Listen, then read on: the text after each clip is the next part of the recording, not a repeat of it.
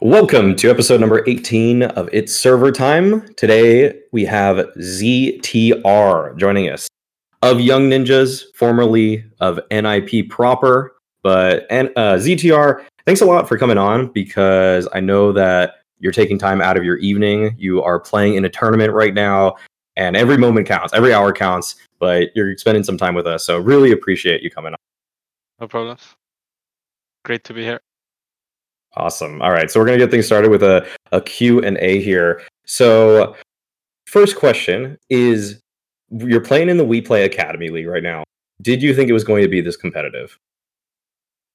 Uh, not really, to be honest, because there were so many, not unknown teams, but so many teams just announced it like a day before or on the same day, just like Fnatic. So, and I didn't think this is they would be as good as they are now. Most of the teams, there are many teams that have surprised actually, like, uh, for example, Big and Furia. They've taken some wins against some pretty good teams, I believe. Yep. And as well as Fnatic Rising, they've been playing for like maybe three or four days total, or since the t- tournament started, they've been playing, and they are in the first pers- first place now, I believe. So they've surprised big time. Mm-hmm. Okay. Um, mix and note. Do you guys have questions for Z- Zeter? Actually, another question. Does anybody call you Zeter? I sometimes say it for fun, but I don't say it on broadcast. But I sometimes like No. Zeter. No, Sounds never kinda actually. like the only ver- other version of my nickname is maybe like Star because I used to nickname Lil- Little Star or something like this. So that's the only thing. Okay, wait. Actually, what's your what's your username come from? The the ZTR then? Uh, it's pretty random to be honest, so I don't really have an explanation for it. But I guess maybe something like Star, and I wanted to make it look cool, so with a set instead. Yeah, yeah, yeah. Okay. Um, I guess for one question, going from playing on NIP to playing in this academy team is uh, like, what was the transition going back down to the academy team like for you? Uh, so obviously, or not obviously, but at first uh, it was really.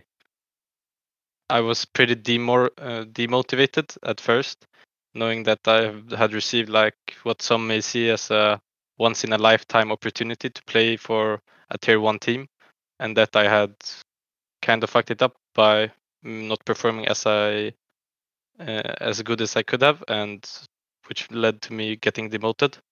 But after some days talk speaking with some friends and family etc and them giving me some other views on the whole situation i realized that i'm only 17 and it's just another step in my career uh, which makes me so i'm or so it didn't take as harsh now so i'm just looking forward to what the future might hold now because i'm i have still a long future ahead of me i believe That that is a, a great way to look at it. It's a good mindset And- to have. y- Like, well, you know, one of the one of the best examples I always think of whenever I think of that is like when Nexa got his like first shot on Renegades. Like he played with Renegades for a bit, and he wasn't very good. Like he didn't do very well. He had to like call for a bit as well, even on Renegades, and like he didn't really perform very well. And then after that, it was kind of like back to no man's land, or whatever. And it wasn't only till like a year or two later he started like performing again and like you know, with CR4ZY, and then like getting on G two and stuff. So it's like obviously some people had kind of like I think it's like a linear thing of like you get your one shot and then obviously you never know in esports or sports in general when your another your next shot comes but i think as long as you can like keep the motivation and kind of just keep working at it if you are good enough and you can like you know keep improving eventually another shot does come down the road definitely How do you think? Uh, have, how do you think Linus has been playing for them? Uh, well, I think uh, he's a, he suits them much more than me actually, because the positions that I transferred to when playing with them, he actually played before, uh, or something, Oh. or at least close to it. So now that he's playing with them, uh, he got to play his uh, comfortable position. So uh, I think he's and I think he's been doing it really good as well. And uh, yeah, with a little or just with a m- bit more time, I think he can do much better than he's already been doing.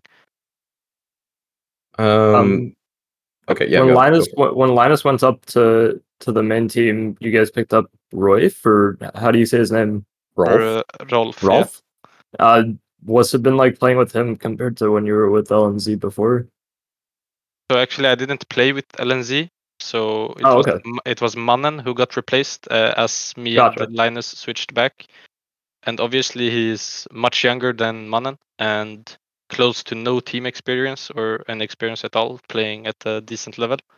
So of course uh, that was uh, what you say the negative side of it that he didn't have any experience. But uh, now with time, I believe that he's just absorbing everything we learn in every game and learning uh, by every game. So yeah, I think he he's looking good for uh, now at least, and he will only keep on improving, I believe. When okay, so if you didn't play some of the spots though for NIP prior to you moving to their team, what do you, do you know what they saw in you then? Like, what did they just want to steal your strats for? Like, because I I know you called for overpass, so did they just steal your strats and then walk away? Or something? like, what what happened? Why No, they get? really like that. Like on T side, I played most of my position still. Like I was on the, uh, I was kind of the lurker dude or something like this uh, on the other side of the map, not going with the group. It was mostly on the CT sides. I just kind of took uh, all of Twist's uh, positions. Yeah. Okay. Uh, which like maybe one of them I had played. I I was comfortable on. Uh, it was Inferno. I had played that before, but then on most other maps, uh, Is that pit? Is that yeah yeah, exactly. yeah apps pit? and then like uh, on most maps as you maybe see now in the academy league i'm playing like rotator or where i can move around a lot Yeah, And you're like the is- rotator overpass. yeah exactly and that's yeah. what i feel most comfortable in uh, being able to move around and adjust to what is happening around the map which uh, in those positions uh, that i played in nip i couldn't really do that much because i was mostly like yeah like a set anchor on nuke and pit and a site mirage and stuff like this Yeah. Um okay, I think the most kind of famous way I think the the impression you left on a lot of people after Flashpoint 3 was two things. One, um you were really clutch. Uh you won a lot of 1v1, 1v2s and uh I think when I asked you about that there you kind of like said you kind of play more for yourself in those moments. Can you can you kind of like talk about that again? Like why do you think for why do you think when you played on NIP a lot of moments you're kind of like iffy, but then when in clutches you popped off? Yeah, I believe it's because like when it's like like a normal four v four or when more people are alive, it's kind of a good and it's a, like a double edged sword that I think, or it comes from time to time. Like I think too much about uh, what's happening around me and with my teammates that I don't focus on myself that much, uh, which happens sometimes, which can be good, both good and bad Mm-hmm. uh, and then if I end up in a clutch situation, then I don't have to focus on anything of anything of that sort anymore, and I can just focus on aiming and trying to you know outsmart the opponents in a one v x situation, which I feel like I'm pretty good at. Okay, another thing that stuck with people is that because you played all these anchor positions, you would do this all the time where you would save your smoke until the site hit, and then you would just right click it and then try to outplay people. Like, what made you play this kind of style instead of something a little more standard? To to be honest, it was like uh, I felt like I after some time, uh, obviously I've been noticing uh, criticism or like people saying that I'm pretty bad, I guess, and that pre- took a not a really big hit, but I noticed some that I started lacking in confidence a bit, mm-hmm. and so that's why I most of the time just resorted to, uh, yeah, trying to earn time for my team instead, and just trying to Yeah. survive and maybe get at least a one for one trade, uh, whilst delaying them. So it's yeah, that's and I of course didn't have so much, uh, that much ideas on what to do on those positions because uh, I didn't have that much experience on. Oh, that makes so much sense. Because actually, when I watched your demos for against Astralis, when you played that really good opening series, you didn't really do that as much. Um, Yeah, yeah, you didn't you didn't do the right click smoke thing and then as you played more for NIP you started doing it more and more and more. I will say though that it did work I mean you guys made the finals at Flashpoint 3 like and you doing that bought time for rotations all the time. Like you you would sometimes seriously set up like for 15 seconds. You'd wait for the whole smoke and then because they were just trying to find you in it the your teammates just rotated in and killed them. So it was effective i thought uh in that sense it was hard to like get wrap my head around it though Yeah. because it was kind of like you're not killing anybody, but you are like I know wasting time is important because it cause it, it allows rotations, but you were like I, I kind of liked it. I, at the by the end of Flashpoint three, I had to kind of like I had to respect it because you guys were doing so well. Yeah. Uh, you guys mix a note. You guys have more questions for ZTR? Um, I guess with Flashpoint three, with the whole the whole drama that went down early on, uh, for you, do do you feel like that added a lot of pressure for you personally? Like not really, to be honest. Like of course we got some uh, nice and uh, comfort- comforting uh, messages from all the po- Polish fans, but uh, it didn't really affect me that much uh, because I know it's just people writing uh, threats behind the screen and such on. Or like the only time we maybe I maybe felt pressure was in the actual Anonymo rematch, but after that it was uh, all good because obviously we didn't want to get this huge controversy about the rematch and then lose the rematch. That would be pretty uh, bad look. Yeah. Mix, you got you got any questions? No, I'm good. Okay, okay. Uh, I'll ask one thing kind of about the org right now, and then we can move on to some of the top, the main topics. But so the last thing I'll ask is, you guys are on the Young Ninjas, obviously it's academy team for NIP. So what kind of uh, resources does NIP offer you guys? Are you getting to work with the player, any of the players on the proper team, the coach? Like, do you guys talk to Threat or anything? Uh, yeah, so the resources we of course get not everything we ask for, but like if we need something, we can always ask for it, and they will try their best to help us with it and maybe get it for us. Hmm. Uh, when it comes to like uh, uh, like helping us with the team in general, strats, or just individually uh, with the staff and uh, coaches there. Uh, Threat has been helping a bit as well uh, as and as well uh, David, the uh, physic or mental coach or physical coach uh, for Uh, you maybe seen in some of the vlogs. sports psychologist kind of thing? Yeah, yeah, yeah, exactly. okay. I don't know what exactly it is, but something like that. David Yeah. McGowan, uh, and he's been helping out a lot as well. I've been Oh. talking to him a lot uh, after I got uh, after I got demoted uh, from the main lineup. Oh, okay. Yeah, that makes sense. Oh, performance manager. yeah, exactly. Is okay. Wait, what? This guy's a professional rower? What? what yeah, he hell? was he was playing he was uh, uh, the Olympics and things like this. yeah, I see this. Wait, what? He he became the youngest coach to win a world championship in rowing. What the hell? Okay, that's that's a cool guy to have on your team. Okay, what does he help Yeah. you with? What what kind of things does he help you with? Though? No, just like uh, nutrition, first of all, like how to maintain a good schedule, because I feel like that helps a lot. Uh, just uh, if you maintain a good schedule, you feel good and you play good. And uh, like tips with, um, like, I know all you're- about that. Yeah, exactly. You And eat like- well, Mix? No, I was, I was more thinking like having like a good sleeping schedule, which Oh, I haven't had in a year. I've been working. You don't allow Like you 3 don't a.m. enjoy to the two to two to eleven grinds. You you really just keep choosing to work with European teams, but then again, what Some- other what NA teams are there to work with? what the fuck else am supposed to do? yeah. Okay. Um, I got a okay. quick question for ZTR while we're on the topic, while we're still in interview mode here. So, Go for it. all right, when you get signed up to the main team, right, ZTR, and then they announce that miraculously they've somehow managed to get Device on the lineup. Oh, like Yeah. at this point, where you've you've been with the team for a brief amount of time, like what is your reaction? Because I don't think we ever got like a, a an in depth like obviously when Device gets announced, everybody's looking to Device. Device what does Device got to say? What does Device think? And th- nobody really seemed to have gone deep in like what the actual players thought about this move. So obviously, I imagine you're like you can't even believe it, disbelief. But can you walk us through some of what that actually was? Like what what the reaction was when you wound up finding out that Device was soon going to be a teammate of yours? Uh, yeah, so uh, of course, when we had the meeting and it was announced that we would uh, get device, uh, uh, first reaction was, "Am I really going to play with like four times major winner?" I was just recently fighting in pugs and things like this, so it was pretty.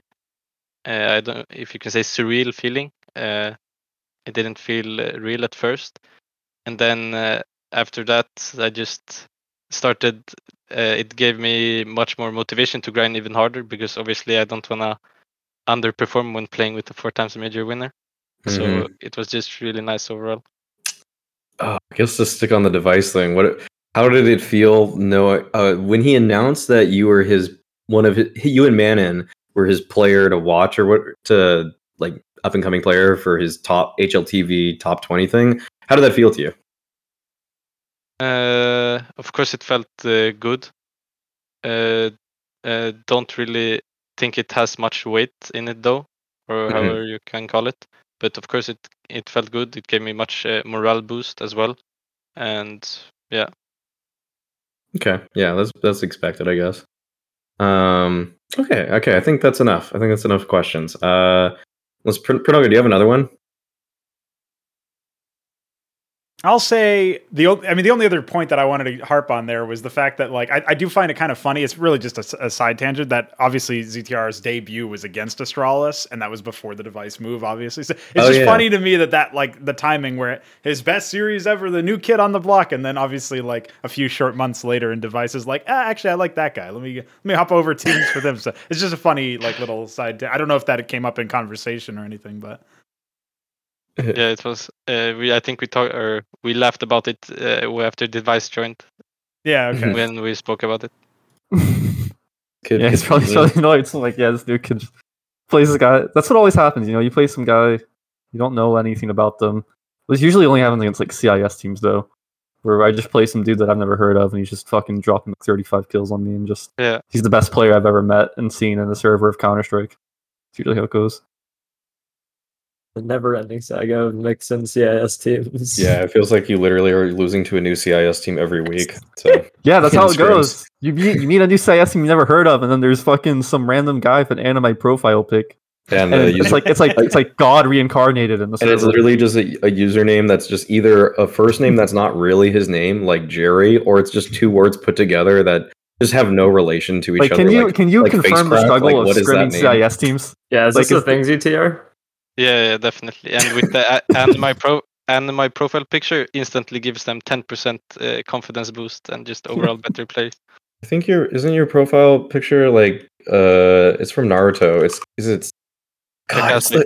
Because Kakashi he Sensei. understands the Kakashi principle. Sensei.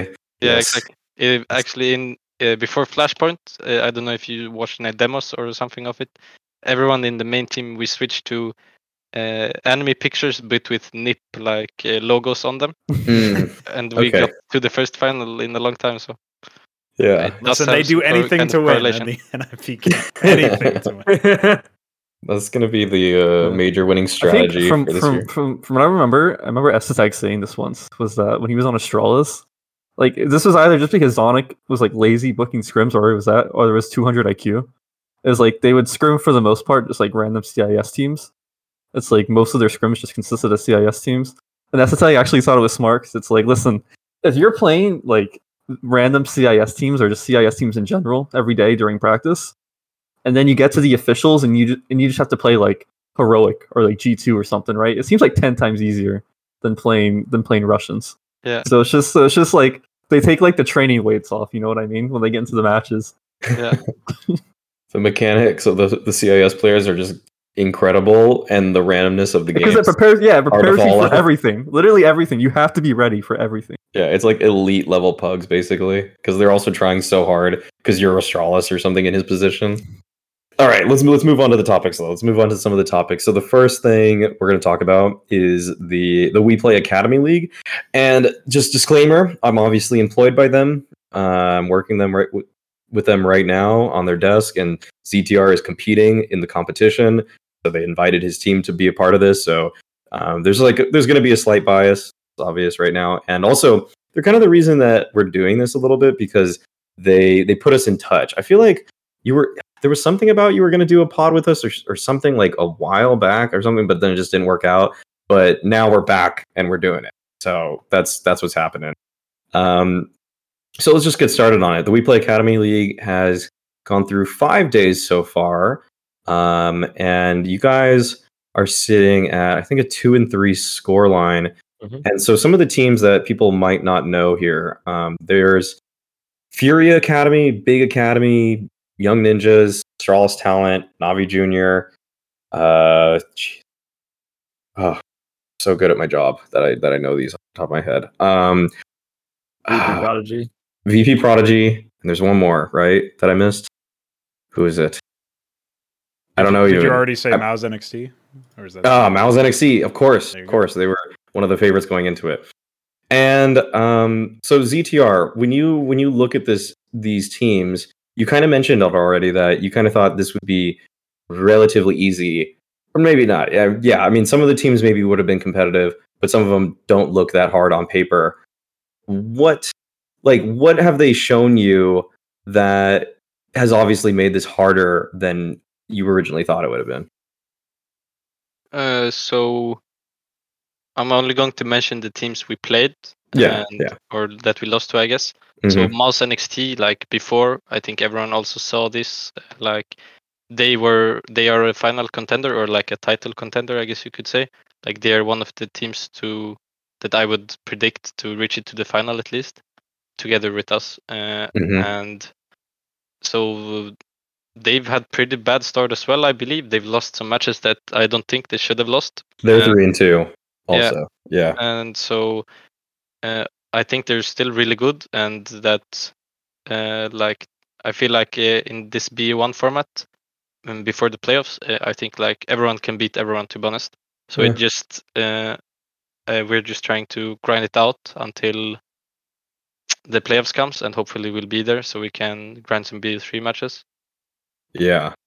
Uh, okay. How about, how about more on a like conceptual side of the thing? What is it? What do you think it means to you to have uh, an initiative like this, like a you know an academy, a, a, a tournament for academy teams that actually has a really sizable uh, prize pool? Like this has a this has a one hundred thousand dollar prize pool, and the highest ranked team, you know, is was going into this. I think MOUZ was around the fiftieth on HLTV. So what does it mean to have like this many resources directed at, at an, an initi- for an initiative like this for you?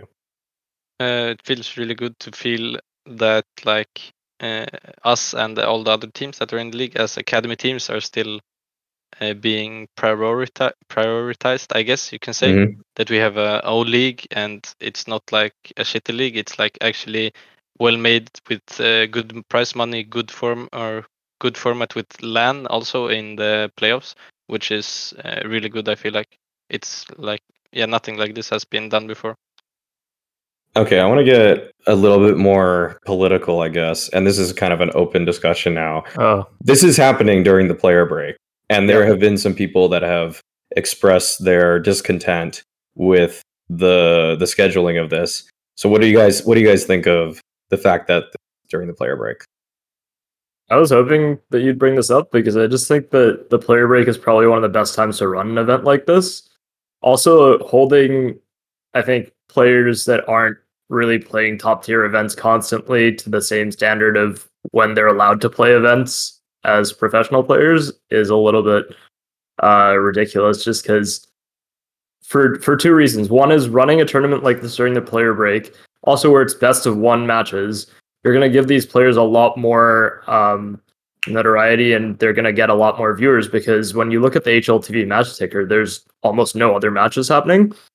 Because I remember in the past, like every player break, it would just be you'd, you'd get days where there'd be Reddit posts of like, "Oh look, no matches on HLTV. It's so weird." Yeah. Um, and obviously, people are still looking at the at the matches to to get a sense of what's happening anyway.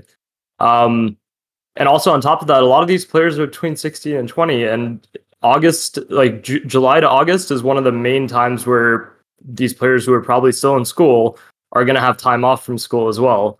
So even for their schedule, it works best to be able to have a tournament like this during this break. Um, so I thought that that whole that whole concept seemed a little bit um, of not running not running this event during the player break was a little bit ridiculous. Mix, what do you what do you think about a tournament during the player break? mm, I don't mind it, but also I am kind of curious to hear the players' kind of thoughts on it because it seems Yeah. like Astralis, Talent, and Young Ninjas have been kind of playing still. Uh, yeah, they've been playing like a lot of other events as well.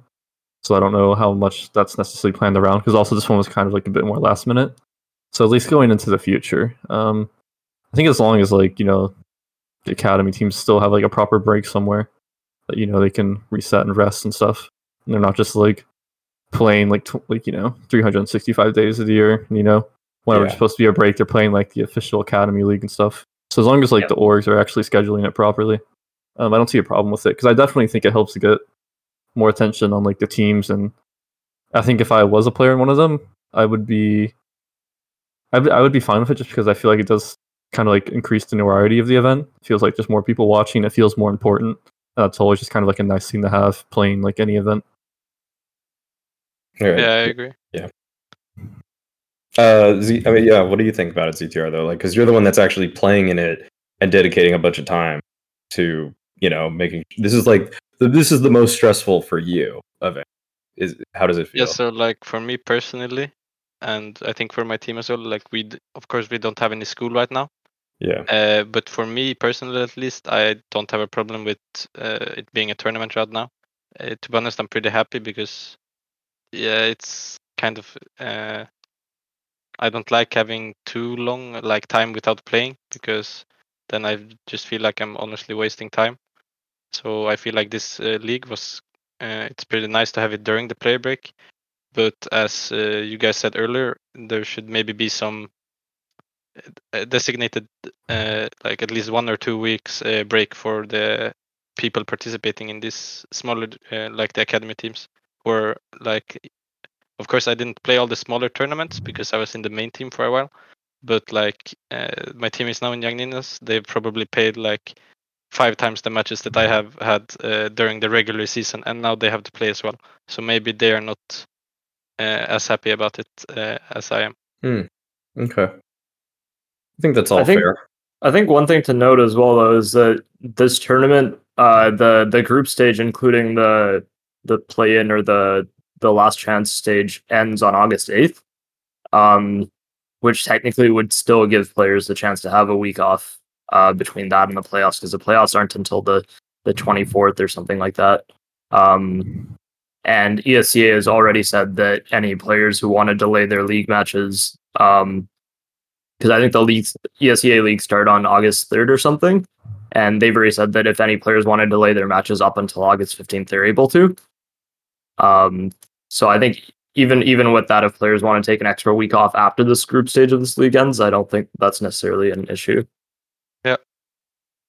Yeah, if you're the if you get to the LAN, the the matches are actually during like not the player break. Um they're Yeah. the 20 the, they're August 27, 28, 29, which is like back when competition's supposed to happen. But yeah, like you said, there there's no matter what, you will have a, a week off and the only reason you actually if you if you are a top 3 team, I think you have even like a week and a half off because you don't have to play like the reason the games even go that long is because there's this like last chance kind of qualifier to make it to the LAN that so that it's kind of like if you it's kind of an, an if you earn it thing you kind of do get a longer break um yeah, so that's Also, for context, I was a bit curious, so I, I did look it up quickly. I think ZTR played 151 maps in 2021 so far, and his teammate, uh, one of his teammates, played 235. oh my Yeah. god So, like, that's just the scale of of uh, activity.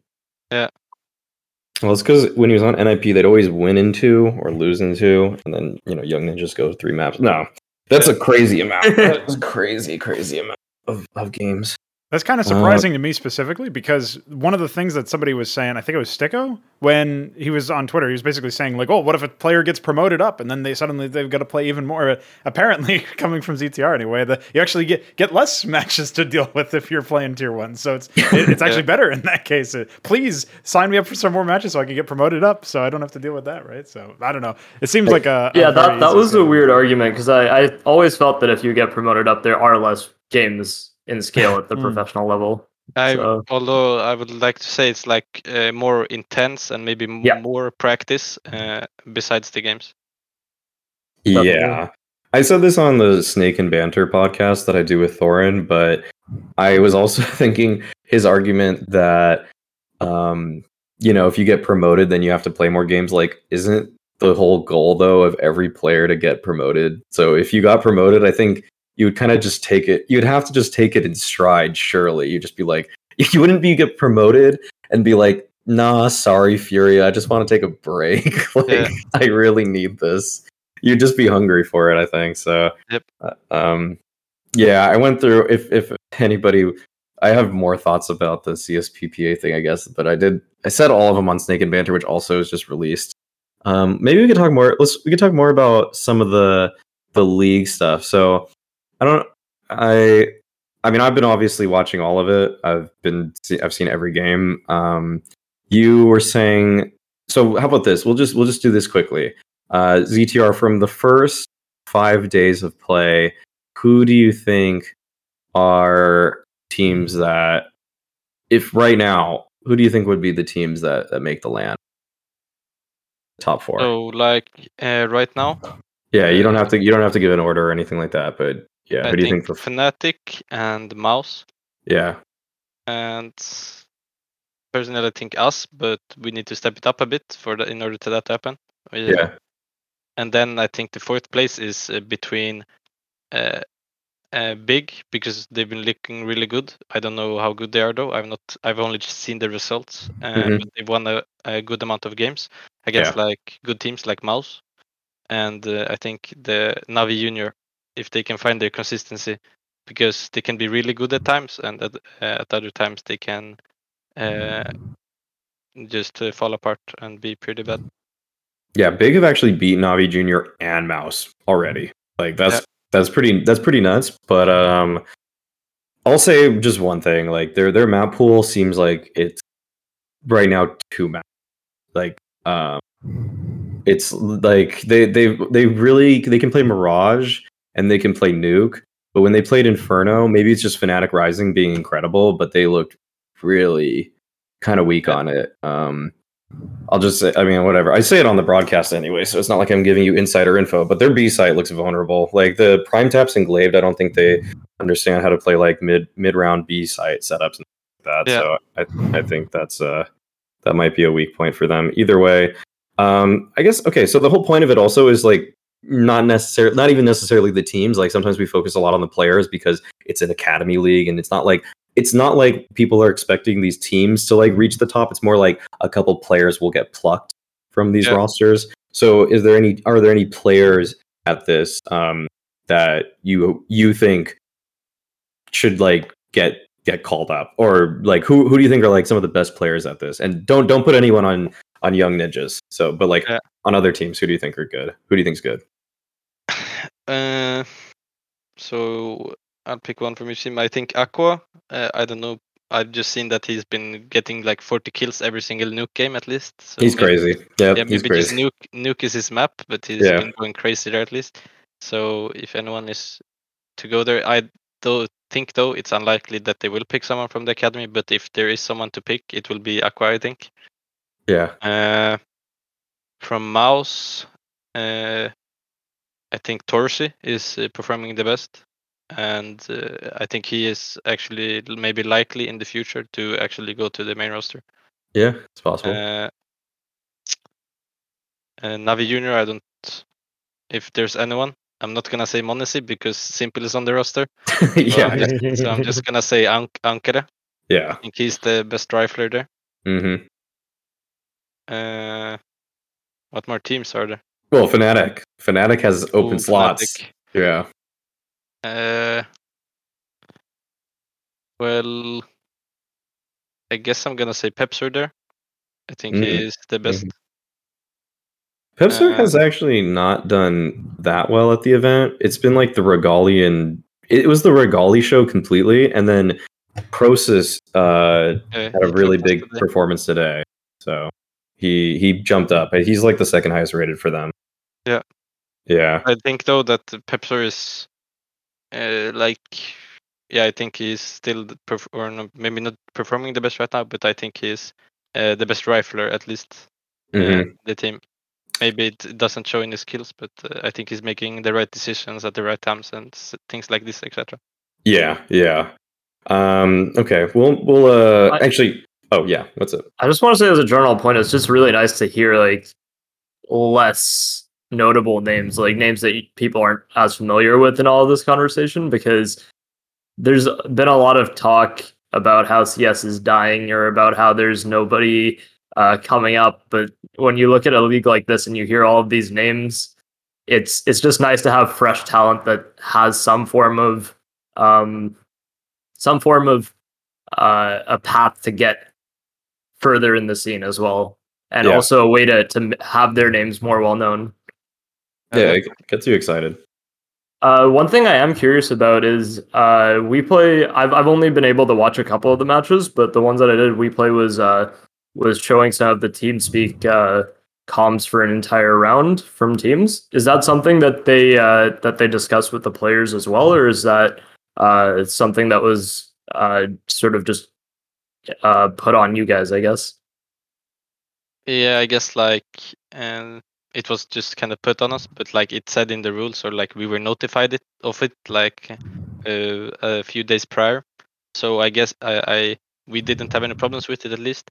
But I think that if we would have written to them or made a complaint, then they probably wouldn't have used it. But I don't know for sure. Okay, Is just so- it an issue for you guys? Like, do you, is it something that you're not really a fan of, or or do you not really mind it? Uh, like I kind of like it when you can hear the comms. Uh, although like, uh, you can like when I watched some of the Astralis talent game when they won against Navi Junior, you could hear their team speak, and I think it was like something they hadn't won an official on HLTV since April, and then you can hear the team speak comms after their win against Navi Junior, and it was just nice to listen to. So I think it's a nice addition, like to yeah feel like the aura, in uh, the TeamSpeak uh, uh, special rounds. Yeah, so for people that haven't tuned in yet, the way that WePlay has been using them is they will do it three times per game pretty much. They'll do it um, once on, I would say, the first like full anti-eco. So basically like gun round versus literally USPs. So it's very minimal information on that round in general. The second time they'll do it is the second half pistol. They will do it a lot. Um, so they'll just get one team out of pistol round on the second half pistol round. And then the third time they would do it would be once a team reaches match point, they will do it then. So if- especially like if it's 15 to 10, uh, or even I think it, I don't know if they did it at 15 14. I think they left the casters on when it was like a 30 rounder. But if it was like 15 to 7, they will just on that round that they after 15 7 is hit, they will just play the comms and you can hear like the whole buildup of the round and then the winning moment. And it's it's exciting and like I mean, as a fan, it's awesome. I kind of think that one thing though is that like when we heard Fnatic Rising today, they were literally talking about how they knew you through this smoke and that they knew you were doing something because of it. So I was like, Yeah. oh yeah, they clearly anti-strated you, and they clearly were like, we're talking about their anti-strat during that was. Yeah. So it was very revealing, and it's something that we assumed already, and I think most people like I'm. You guys probably felt it, Yeah. and even uh, Torzsi said it. Uh, or no, not. Tor- Yeah, oh no, he said Tor- Torzsi said Furia anti-strated him, but either way, like Fnatic is very obviously anti-stratting everybody in this tournament, so like it was kind of. I think anybody that paid attention knew that, anyways. But um, yeah, I think that I think that's gonna probably do it for the the WePlay Academy part of this one. I don't think there's too much more to say. Oh, I will say this. Um, if anybody is a Brazilian listener and they're wondering who's going to replace Honda, you have like three options on this Fury Academy team. you have you have Pyria, you have Drop, and you have decenty, and all of all three of them. God, they all probably could do better than Honda. Like honestly, I'm just gonna be real. Like they like they all look way, way, way more competent. Uh, Pyria was kind of the best player on Imperial, and then he joined this team but he's probably too aggressive, so maybe not him. So drop or decenty would just kind of fit for Honda's positions really well. But yeah, Obviously, like safe is probably the best candidate, but his Yeah. buyout is probably ridiculous yes, considering Brazilian team buyouts. So unfortunately, that doesn't seem like a reality. Mm-hmm. Uh, Okay. Quickly, I am curious. I've I've had I had this thought uh, a few years ago, but I sort of iterated on it just now. But what what would your thoughts be on uh, a bigger tournament broadcast? So let's say like a Blast or a or an ESL tournament, having the the POV just follow a single player. So say follow s1mple or back in the day, I guess my my go to is example is follow kennyS and only have that player's comms uh, be played throughout the round rather than the whole team. So you don't really get as much of the whole anti strat picture either. But you also get like a POV of a of a specific player, and you you can sort of share that to the broadcast. Yeah, I think that would be good as well. Uh, maybe I don't know if it would be better. I've never seen it in action. But Yeah. so I'm guessing you only hear the person that uh, they're spectating, or Uh, yeah, because was- my my presumption is that a lot of big teams don't want all of their comms shared, and Yeah. so that would be sort of the best middle ground where you're able to show the POV of a single player. It would- it would depend on the player. comms. Yeah, some Yeah. might be interesting, Because but others Glaive- like, but Yeah. others like they they wouldn't. But no, I'm just saying also just like some offers that might be like interesting to hear what they're saying, or like if they're like like kind of like moving people around themselves. But Mhm. other people, it's like it might be kind of awkward because they don't really talk much, so you just hear like nothing the entire round, and then you just hear like one B. would I think that would be a good idea at least to try. the whole round is one B. You would just that's all you would hear. You would just hear one B and, just- and then you would die and show. Oh, yeah, just sighs on the mic. that's all you would hear in the entire round. Shit, three B. That's it. I just think it'd be a nice way to like iterate on a standard broadcast. You know, just add something new to it. I think of the that's standard format. Yeah, it could be. It could be. That's that's a unique way to do it. I think that as a replay, I think it would be really good as a replay. But I because if it's interesting and not too revealing, they the, you know they could exercise some kind of discretion. But Mhm. for a whole round, I think that's kind of risky because they might just miss the whole action in the round if it's you know in a real live match. True. That is that's the risk behind it. I think the the idea is more that a lot of viewers don't really get the the perspective of what playing what playing on the server is actually like for players because they either don't play the game as much themselves or they only watch a lot of tournaments and so there's x-ray on all the time. They don't have a sense of how it actually feels to play on the server. So if you were to spectate one player for a round or at least until they die, then Mhm. you sort of get that tension of not really knowing where people are, seeing where the nades are coming in, Oh, yeah. etc. yeah, That that's more where I was coming from because then you also get that that uh, direct player perspective in the server. I as feel like that'd be better suited for like content that they play like you know like in between maps, you know like during the breaks. You know, look at like the surf stuff on the ESL stream. You would just like have like a you just have like a round from like a previous tournament that just plays from like that person's POV. Yeah, Like don't, you said, don't you you do it love in, to like, surf and chill in the middle of the break between grand finals map one and two? Like, isn't that the best time to chill as a viewer when you're supposed to be hyped up surf for and the next chill. map? Sorry, I just I, chill. fuck- No, no. I couldn't fucking stand that, dude. That was the I'd rather- quickest I'd closed rather browser tab abs. of my life when I I'm I like thought- what- watching what was wrong with Navi. that? No, I'm watching Navi almost make history, and then Surf and Chill comes on, dude. I don't want to Yeah, chill. there's nothing wrong with that. okay, well, It's just between the breaks, man. You know, it's just some surfing. It's Just, I think you I know? would. Pre- I think I would just prefer like something more focused on the tournament during those kind of moments. I just that- prefer that- less breaks overall in, in these Oh, tournaments. that's- I think Valde even mentioned it on on Snake and Banters that there's way too many Oh, so many breaks in matches right now so where there's breaks. a three minute break in between half times. Overtime has another three minute break before you go into it. There's like a 20 minute break between matches.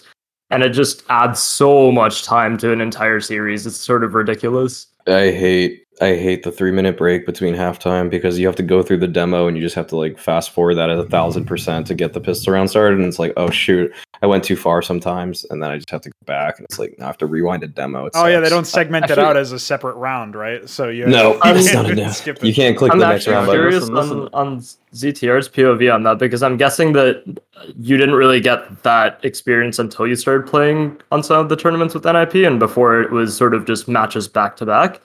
Yeah. Uh, what was your what was your perspective on going into some of those like, Like- long breaks? Uh, like personally, like we was always at the boot camp, like in at the office in Stockholm. So for us, as soon as it hit halftime, or and it was like a few minutes break, we will just turn around, have a chat about the game, etc., or just how everyone's feeling. So it wasn't that uh, hard, Mhm. but uh, I don't think, or like it could definitely be shorter. Uh, I don't see a problem in that because uh, as as it wasn't a big problem, but you'd uh, I I would rather just play instantly. Like normal 20 second delay between the halves, and then you start playing again. Yeah, Uh, so that's feels it. it feels like it carries some more momentum over a little bit. Yeah. Just Mhm. you you don't want to get cold either, like by not playing for three for three whole minutes. Yeah. because it's even longer than three whole minutes. You might have died and then freeze. I don't know time after, and then new freeze time, and yeah, it's like more like four, I guess sometimes. Um, okay, okay, let's uh let's move on to some of our thoughts because Cologne happened. We hadn't done a pod after Cologne finished. I'm sure everybody here was watching it pretty closely. You know, first land back, obviously, and so what are some takeaways? Mix. I, want to hear what you what was what's your biggest takeaway from from Cologne. Uh, G2 disappointing me once again. I had They faith, I believed. They, we we both picked them as our pick. We both picked them as our pick to win. I thought this was the time. I thought like it was finally gonna happen. Like, Yeah. I was ready for it. But seriously, I don't know. Navi just looks so good. You have some, not just like s1mple playing that well, because that's just s1mple shit, right? But like, just, it's nice to see them finally have seemingly like a consistently competent third rifler coming into the fray with b1t. Mhm. That just makes them like even more deadly. So like, I kind of, I kind of think about some of the rosters they had in the past, and it's kind of ridiculous. Where it'd be like s1mple and electroNic, and then you had like flamie, Edward, and Zeus.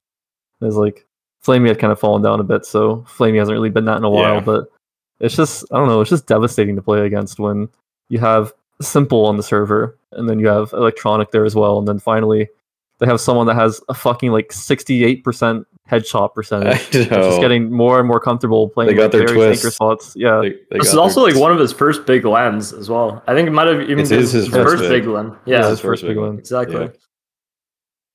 But yeah, I don't know. It was just nice to see LAN again, like see everyone in the same place. Obviously, it seemed to treat FaZe well. Um, you know, I mean, I always knew it would. My boy Twist on LAN, you always knew it was gonna, it was gonna go well for them. You know, Mhm. that was expected. But yeah, overall, I mean, I expected them to beat Gambit, obviously. what? Okay. Excuse me. No, Mix was out calling the Gambit onliners. W- weren't there predictions from everybody who was like the original, you know, the three hosts or whatever? Didn't you guys all have predictions for who was going to take the No, no. It said like Gambit to win Navi second. I think. and Which was- FaZe Dark Horse. So FaZe I was was his dark like, horse. Yeah, the FaZe FaZe did beat my number one. So That's I mean, to be fair, I think I think uh, I definitely overestimated Gambit's first LAN. I thought that they would play a little bit better, but FaZe like karrigan called circles around them in that uh, on that Inferno map for sure, especially. Um, I don't think Gambit necessarily played bad, but they did. You could tell that they had some nerves, um, especially in that FaZe series. They were making a little. They were making some decisions that weren't quite how they would have played previously. Um, I'm not sure how much the impact of not having their coach in their ear had. Yeah, Um, From listening to their comms, uh, I obviously they don't release everything, but from some of their comms videos, it seems like he doesn't do too much. Um, in terms of mid rounding, it seems like it's a lot more on sh1ro and Anthony. He Um, he helps in mid rounds, but it's it's very slight direction, or even just like emotional things sometimes. The like, emotional side is, is the the big one for me, I think. Yeah. Um, which is what I felt that they struggled with in those, and especially that FaZe match. They just seemed to to teeter a bit. yeah, Um, so I don't know. I think I don't think Gambits are onliners, and I think they definitely managed to prove that. I feel like I feel like the pressure, like if they're Yeah. feeling any pressure, I feel like it comes less from the fact that it's on LAN, right? And it just comes more from the fact that like everyone has been talking about if they're gonna perform on LAN, if that makes sense. Yeah. It's like there's like a difference there. It's like it's not it's not so much going back to LAN that puts like pressure on them. It's more just the fact that everyone's been talking about how they're gonna play in this like specific environment, and I think that kind of can psych you out a bit and add to the pressure. hmm You might start like overthinking it a little bit too much. Wait, Mix, you're telling me that if a big conversation starts about your team and what they're going to do at their first big LAN event, that means that they might oh, actually yeah. like get get fucked up like I emotionally mean, or if the, That's- the whole community is Yeah, it talking just- about you or your team, that yeah, it makes like, it harder. Yeah, from speaking from experience, it just fucks up your entire like what your expectations should be. Like, ZTR, do you think you can attest to this? That when people talk about you all the time, that it gets a little harder? Yeah, definitely. Yeah, Yeah, it's just it just fucks up your expectations of where you think you should be. It's like we we we had played like on C9, right? We had failed to qualify for Katowice, and that was like our first event with Xeppaa or something. Yeah. It was either like the first or second event. Did you lose to like- Voida, Vodaphones? Vodafone? That was that. That, that, that was a, Yeah, that I know. like a- I know. Top. But it was like even from the very start, like the first event where we didn't do well with Xeppaa, we like lost to OG in like a close BO3. Like Yeah. lost to OG, a good team, right? I could Mhm. already tell that within certain people in the team, like they'd already felt that they were like failing that roster because they Oh failed to qualify. Like Yeah. because we had been together with Woxic for a bit, and then like we got Xeppaa, and then like we didn't do that well at, like the first event, and it already seemed like that like people's like personal expectations in their head, like that like we were already like falling behind. When I was like, dude, it's like, a we've we'd only been playing with like together for like two months before that event because there was like the player breaking shit as well. Mhm. And then it's like you just started like I don't know. It's just that shit when everyone's talking about your team and like keeps harping, especially on like the same point. So for Gam, it's like how are they gonna play on LAN? Like at a certain point, it becomes less like the actual how you're playing on LAN that starts affecting you, and more just like once you get to the event, you're start you're like thinking about what the community's gonna like say about how you play. Mm. So, so going back to Cologne here, what was your guys' biggest disappointment? Biggest. You Mm, can include the play and stage. If Oh, you you want, my bis- my mine mine's quick. Mine's quick and easy because I was going to talk about it as my takeaway. Is that uh, YEKINDAR didn't swing as much as he normally does. I swear. I swear he didn't. I swear he did not. YEKINDAR. Yeah. I love you, man, but dude, like I could tell you were you did not take those wide swings with the confidence that you normally do on overpass, especially in your guys' elimination game, dude. Those like uh, or not a, not the uh, the elimination series. I mean, not the map, but uh, the one against Astralis. There would have been like three times if you did a normal swing that if he if he did a normal swing that he would have done online, he would have killed them because they would have had their nades out. They weren't ready for it, but he stopped himself so many more times. He was like, he could have, he could have wide. sw- I remember this time they got on a bomb site. He knew that Glaive and I think dupreeh, or yeah, I think was it Glaive and dupreeh, maybe Glaive and somebody were to, like stuck it long, and they were literally just had their nades out as they were running away, and he just like he didn't, he just stopped, and I was like, I, I don't, I don't believe this is the guy that I know. I don't believe this is YEKINDAR anymore. So like one. No, go ahead. yeah, yeah, and also the the round where they knew Astralis did a four man uh, T side boost and no one took map control. I was like, "Are you kidding me right now? Like, what are you guys like? You guys really?" He shot the op shot. He didn't get a kill with it, and yet you no one pushed into any new spots at all. I was like, "You guys scared of the one lurker that's that's possible right now? Like, there's no way this is the VP that I'm used to." So VP were my biggest dis- di- disappointment, mostly because I saw their nerves come out on overpass and that was such a close map that if they just took that one i mean that one went to ot and they won dust 2 after that if they won that they could have been a, a semifinalist here so vp they let me down on that one map Is YEKINDAR's failure to swing out as many times as he should have, in your opinion, is that the same thing that Mix was talking about though? Because everybody, like straight, not just Yeah. the swings, but everybody was saying, "Oh yeah, YEKINDAR's never going to play like this on LAN." Like, is that more of the same sort of narrative that maybe got into his head? You think?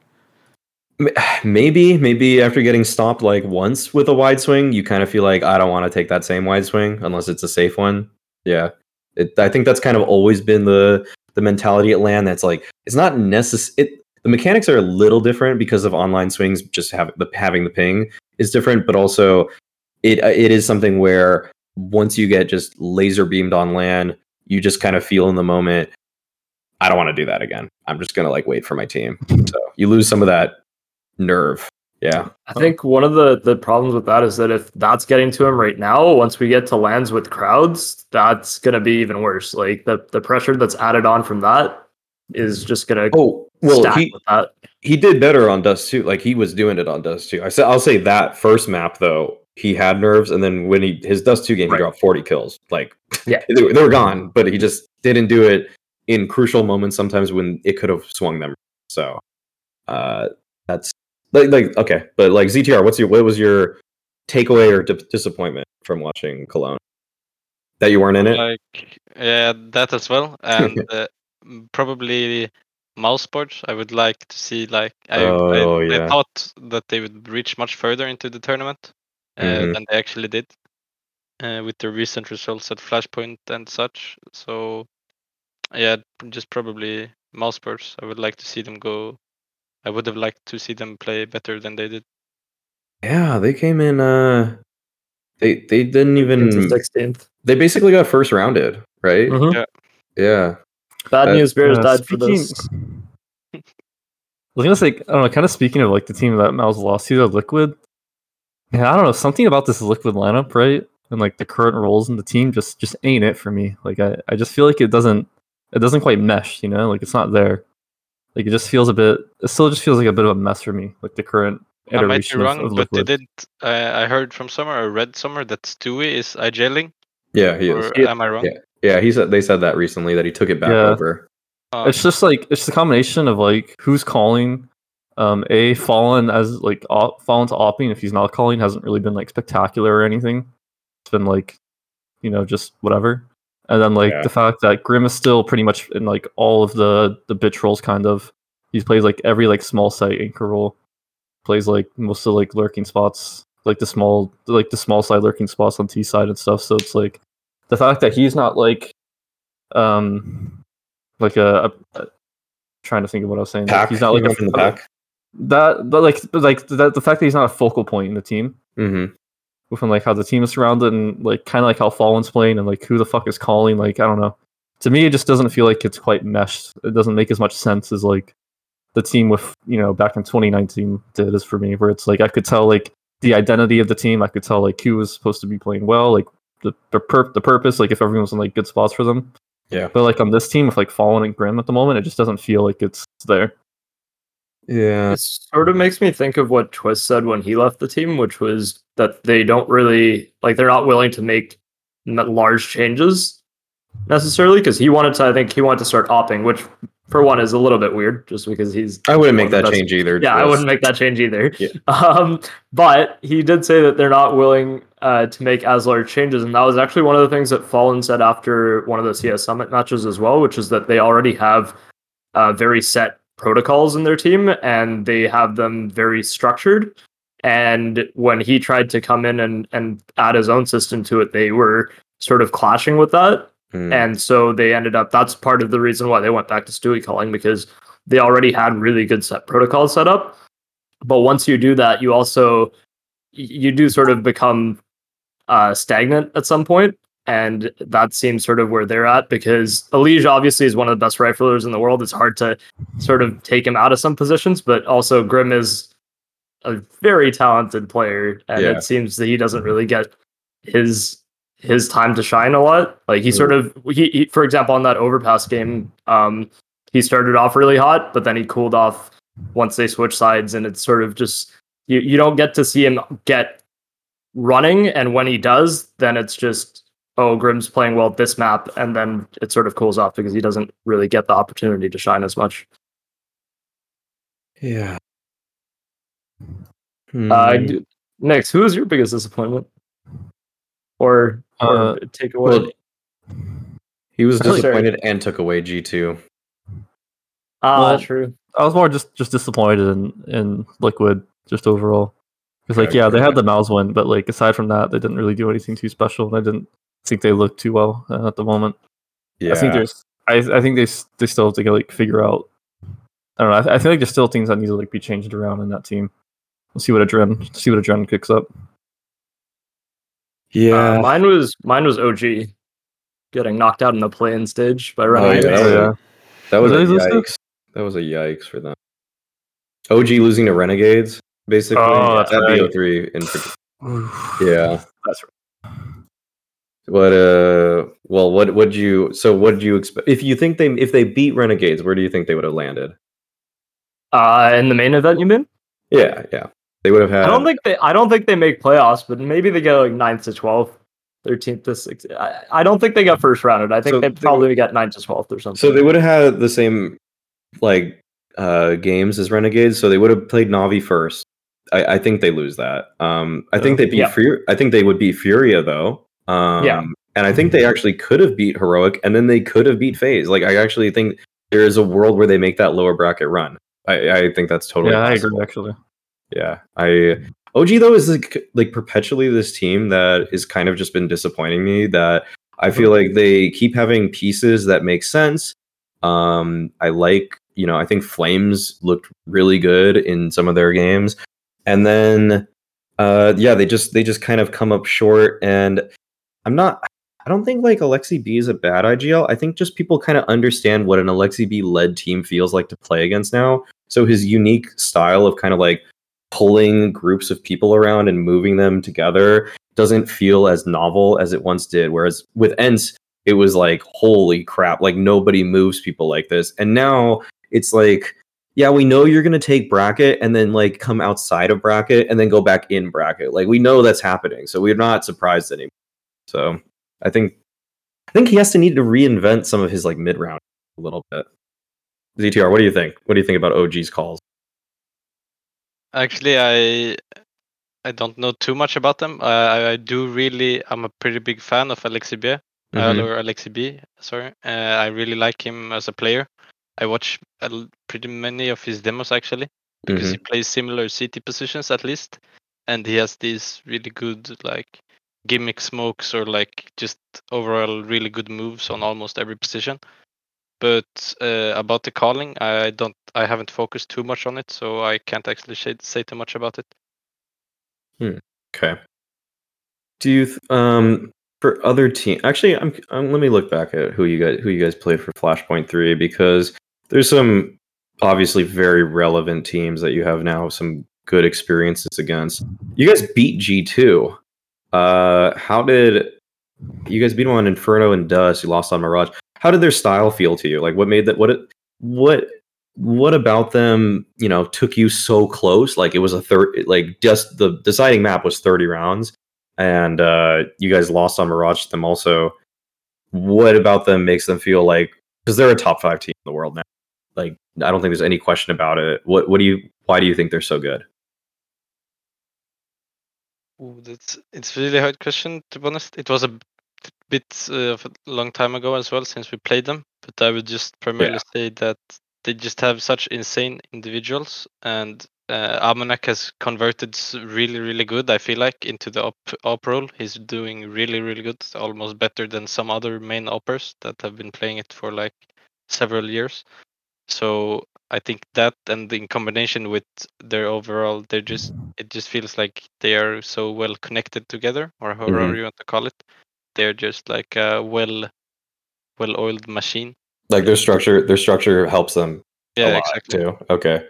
And They- then just any bad situation they come in, they just have Hunter, NiKo, or Amanek to just headshot cheap people. Yeah, yeah, that's true. I, I, okay, how about when you played against tier one teams more? Which team felt like their structure or their style was the hardest to play against? Uh, I would like to say the first time we played, I think I only faced Furia once, but like the time first time I faced them, it was uh, hard, really hard to play against them. But if I would like, it was just mostly because I was not prepared to the chaos or however you want to call it Yeah. uh, when when Yeah, facing. you gotta when you play Fury, you gotta embrace chaos. Yeah, exactly. but like uh, the team I felt like did it the best. I feel like Gambit did it really good, and uh, it was really hard to play against them. okay. I feel like everybody that comes on here has said that, honestly. I think there's a trend. yeah. Um okay, okay. Let's uh any any okay, that's it. I think that's it for You know what? Okay, we have to talk about Navi a little bit more cuz like it- Navi is there's always some people in these YouTube comments that are like barely said anything about Navi, but they won. like we barely did say anything. So, um we we like b1t. We like that he's a second secondary or tertiary star for this team. Um, I'll say that I like Navi's structure a lot more now. I think that they set themselves up in T side rounds a lot better than they used to. I feel like I can see the the plan at the beginning of almost every round for them. I'm not going to say every round, but I will say most rounds. I do really get the plan. Um, they have a lot of tricks too, like when they take outside yard on nuke, how they throw just kind of what that one corner smoke, and then isn't that what about? Was it Fang? I think might was it Fang? And the talked- one in front of Mini? yeah, yeah, yeah, Yeah, yeah. Fang but- was talking about it. yeah, and then they used it in the they used it in the G two final, like where they would throw the the mini kind of corner smoke, and then electroNic would kind of like fight with it, but then he would just right click his own smoke so he can get into Big Garage on his own. And he kind of like gets to provide he gets to do that audible on his own where he's like, Do I want to do this or not? And then, you know, it's a really cool kind of sequence. So they do have, you know, they're they're doing a lot to get them in very uncomfortable positions because it, it really does seem like when Navi is in uncomfortable positions, they have a knack for converting. And a few months like like you know, a few months ago, those kind of rounds would happen where they'd get into those uncomfortable positions, but then they would just kind of run the clock out because they don't know what Mhm. to do. But now they do. Now they know what they need to do to convert those kinds of rounds. So I think that they're like it was kind of it was kind of like a work in progress, and I think it's it, it's coming together. It's clearly coming together. They just wanted, you know, the biggest tournament. So What do you Honestly, the fact that yeah. they won the final 3-0 is surprising. I thought they would win, but Navi just has a tendency to let their foot off the gas a little bit after they win a map. Um, so I did expect them to lose at least one map in the series, but the fact that they swept it was a little bit pleasant. Honestly, it's nice to see Navi just sort of take a take a series decidedly. hmm Um, s1mple obviously was in an entirely different dimension to every other player in this event. It was kind of Unfair. disgusting. He's Yeah. unfair. Uh, ZTR, what do you think? What do you think of uh, at Navi at this event? Yeah, they just looked like it was some games it came close. Uh, like the team actually won a map against them. Not or did they even? Yeah, I think so. It was like in the semi. They lost a they, They lost out they, the Renegades. they lost maps to Yeah, That was yeah, the- Metropolis, yeah, Vitality, the and Renegades all stage. took maps. Yeah. the group Yeah. stage. They lost maps in the playoffs. They were 5-0. unbeaten. Oh, Yeah. okay. Mhm. Yeah, so it barely looked like teams could even touch them. To be honest, it. Yeah, the thing is, is that like- yes, I was gonna say in this series that even like even the series that they lost maps on, like the other two maps of the series in like each game was like not even close. Yeah. Yep. They didn't they didn't actually come close to like losing any of those series. Yeah, it just felt like as soon as they lost a map, it was just like a slap in their face, and then they just activated again into Uh-huh. killer mode. Didn't feel like anyone could come close to beating them. I just look at how someone can be like that good. Like how can As someone be like that much better than like everyone else? Like it's ins- it blows my fucking mind. Yeah, same here.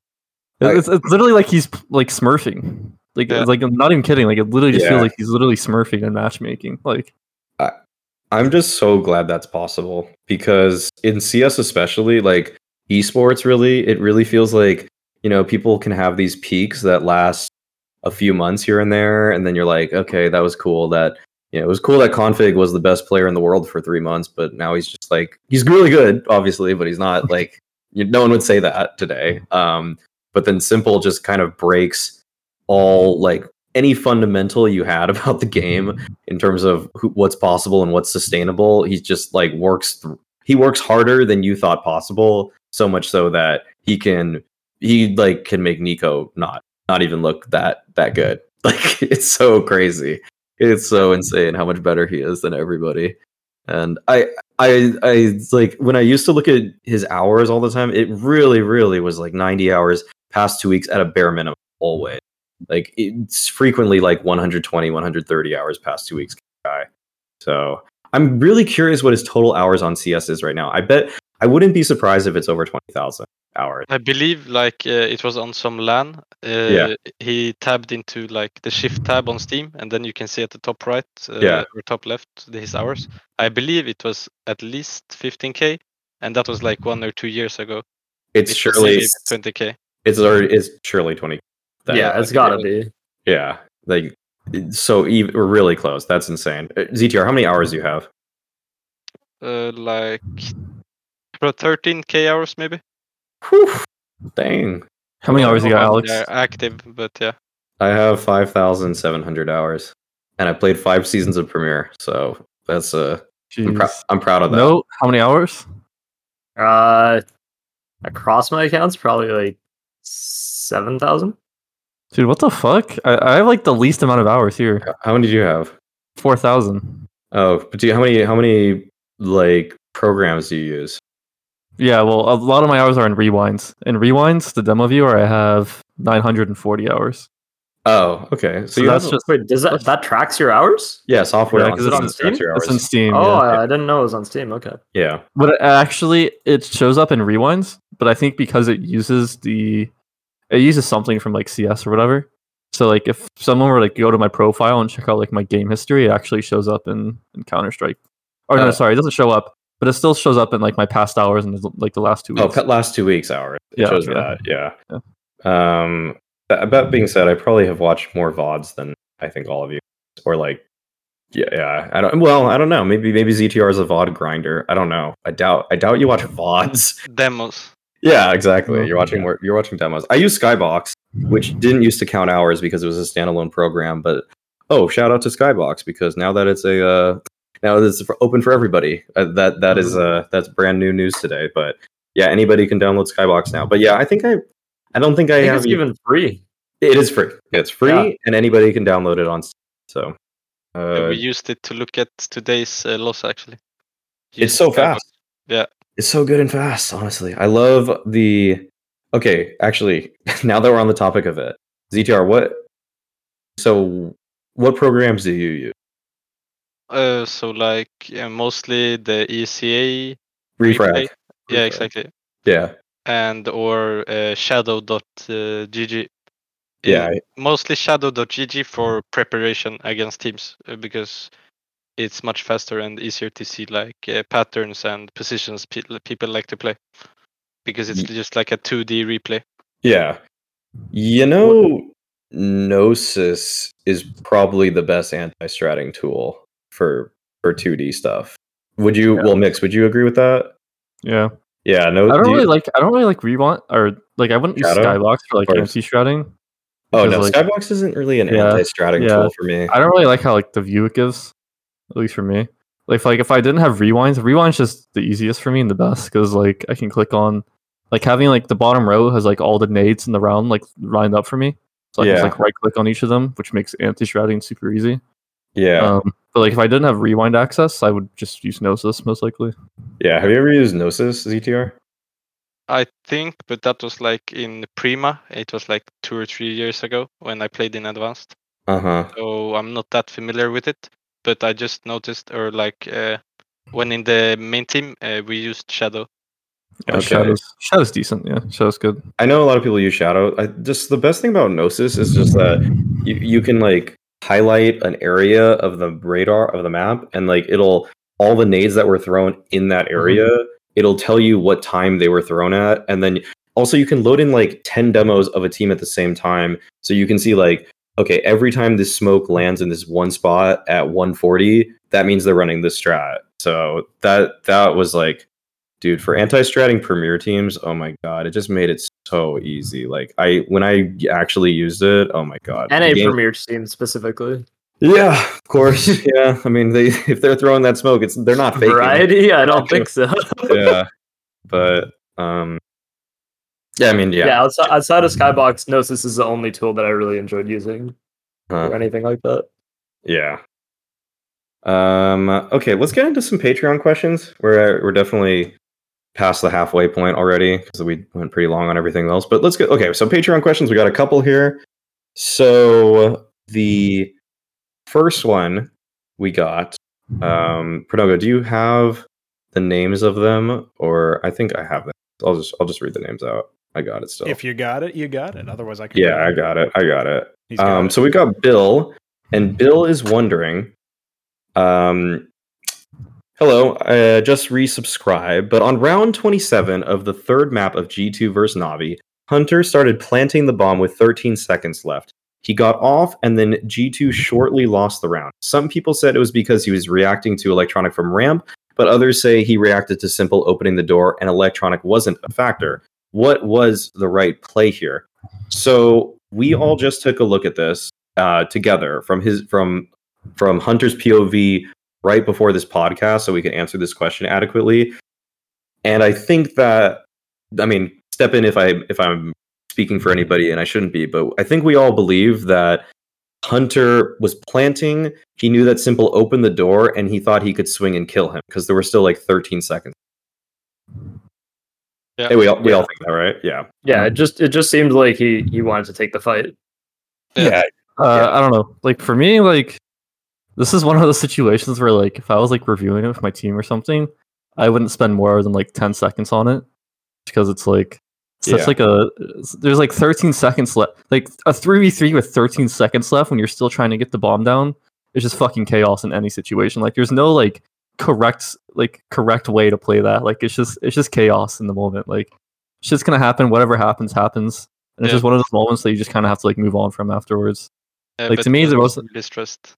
Yeah, That's it's like to me, like the comms are going to be so stressed. You're not going to have any idea like exactly of what's going on, especially when you were like just like rushing down lower just now and like now he's like down the van and they're like surrounding you and shit. It's like it's one of those things to me that's just like it just happened and it's like not really something you can spend too much time looking back on. Z- ZTR, what, having rewatched the clip, what do you think you would have done if you were Hunter? I guess just held the bomb, but uh, the thing is that yeah, No way to know. Yeah, there's no way to know. Yeah, you. Yeah. yeah, yeah, exactly. I It's think like you'd say, yeah, I probably would have reacted like this, but it's like when you're in the moment, it's like yeah, he it's just- probably you- didn't realize that no one was holding him, and it was just so much going on. So he yeah, just had to do the play. Yeah, Yeah. he. I think. Well, I think yeah, I think what he thought was just that if I get off this now, s1mple just opened the door and is taking a fight. I can kill s1mple and make this a three v two. Like, wouldn't anybody just be like, "Give me that," right? So that's what he thought. It was clearly wrong because he couldn't get the kill and s1mple had strafed yeah, away. because also he has to make sure that he can actually get the bomb down. Because if someone's not covering a single and s1mple just rushes out on him Yeah, and like kills him, like most likely the round's already over at that point. Like Hunter still has time to like try to f- look for like one kill and then plant in like a safer spot. I think Oh, that's what yeah. he was trying to do.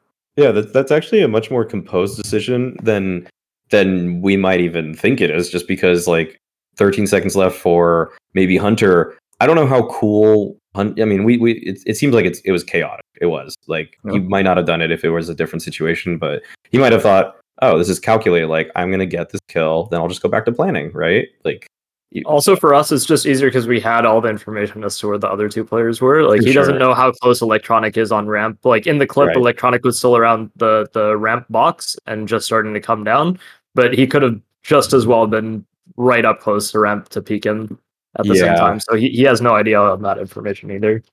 right. Yeah. So it's just one of those situations where it's like if you were G two and you wanted to look at what went wrong, you'd have to look at like the minute before you like Yeah. went down lower to ramp figure out how it, how exactly it got to that point. Why But is it like, a five? Why is it a three v three instead of a four v three? Or Yeah, and so it's like, but like once it's like a three v three and you're trying to get the bomb down, there's like 13 seconds left and you're getting surrounded. Like at that point, it's just fucking, it's just instincts. Like whatever happens, happens. yeah, as players just playing off of experience. Like Yeah.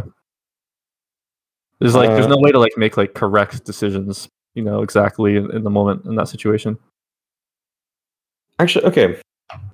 Tan- uh, side question for ZTR here. When you guys were when you were on NIP and it was some hectic situation or something like that, um, you know, how composed was it with with 10 seconds left? Was it like holy shit or were people's comms like really good? Like how clean was it for you? Uh, like the, it definitely varied from time to time. Uh, if there, uh, I think everyone was pretty calm. If there was someone not calm, it would be most likely me. I would like to say, Hmm. I would be the one speaking the most if it was like in a stressful situation, etc. Uh, it's been, it was like that in prior teams as well. Uh, I just uh, speak a lot, kind of, uh, give Mhm. information, etc. And maybe sometimes too much. And so yeah, it's pretty composed for the rest of the team. I'd like to say. Everyone was really calm and collected, ice cold, Mhm. things like this. Okay. Second second Patreon question. We've got what's what is okay, we got First Sock, longtime supporter here. Uh he gets two because he donated actually more and uh so he made it up a couple tiers on the Patreon tier list. His his first question is who is the second best player on FaZe? Are they a good enough complement to Twistzz to make the team the best in the world or do FaZe need a new player to replace any of their current ones? So let's just start with the first part. Who is the second best player on FaZe? No, who do you think it is? That's got to be broky. Yeah. ZTR, would you agree? Uh, yeah, Yeah. And then I, I will think- say, and yeah. sorry, go ahead. No, I just think it's broky also. Okay. Yeah, go for it. Yeah, I was gonna say, but in terms of the second part of the question, if that player is good enough to be like the second best player, I would say no. I don't think broky is enough as like the second best player on the team to like consistently be like top five, like I'm sure FaZe wants to be. Mhm. Like at the moment, it's more, it's more. It's also not like a. I don't think you want broky to be like your your second best player, at least from what I've seen at the moment, and also just in terms of like the other three players, just in terms of like pure fragging, you know, headshotting like you have to do in Counter Strike, just aren't really don't necessarily do enough.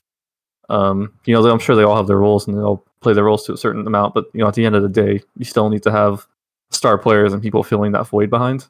So I don't know. I think broky as the opper, maybe if you had like another like really good fucking rifler alongside Twistzz, it could work.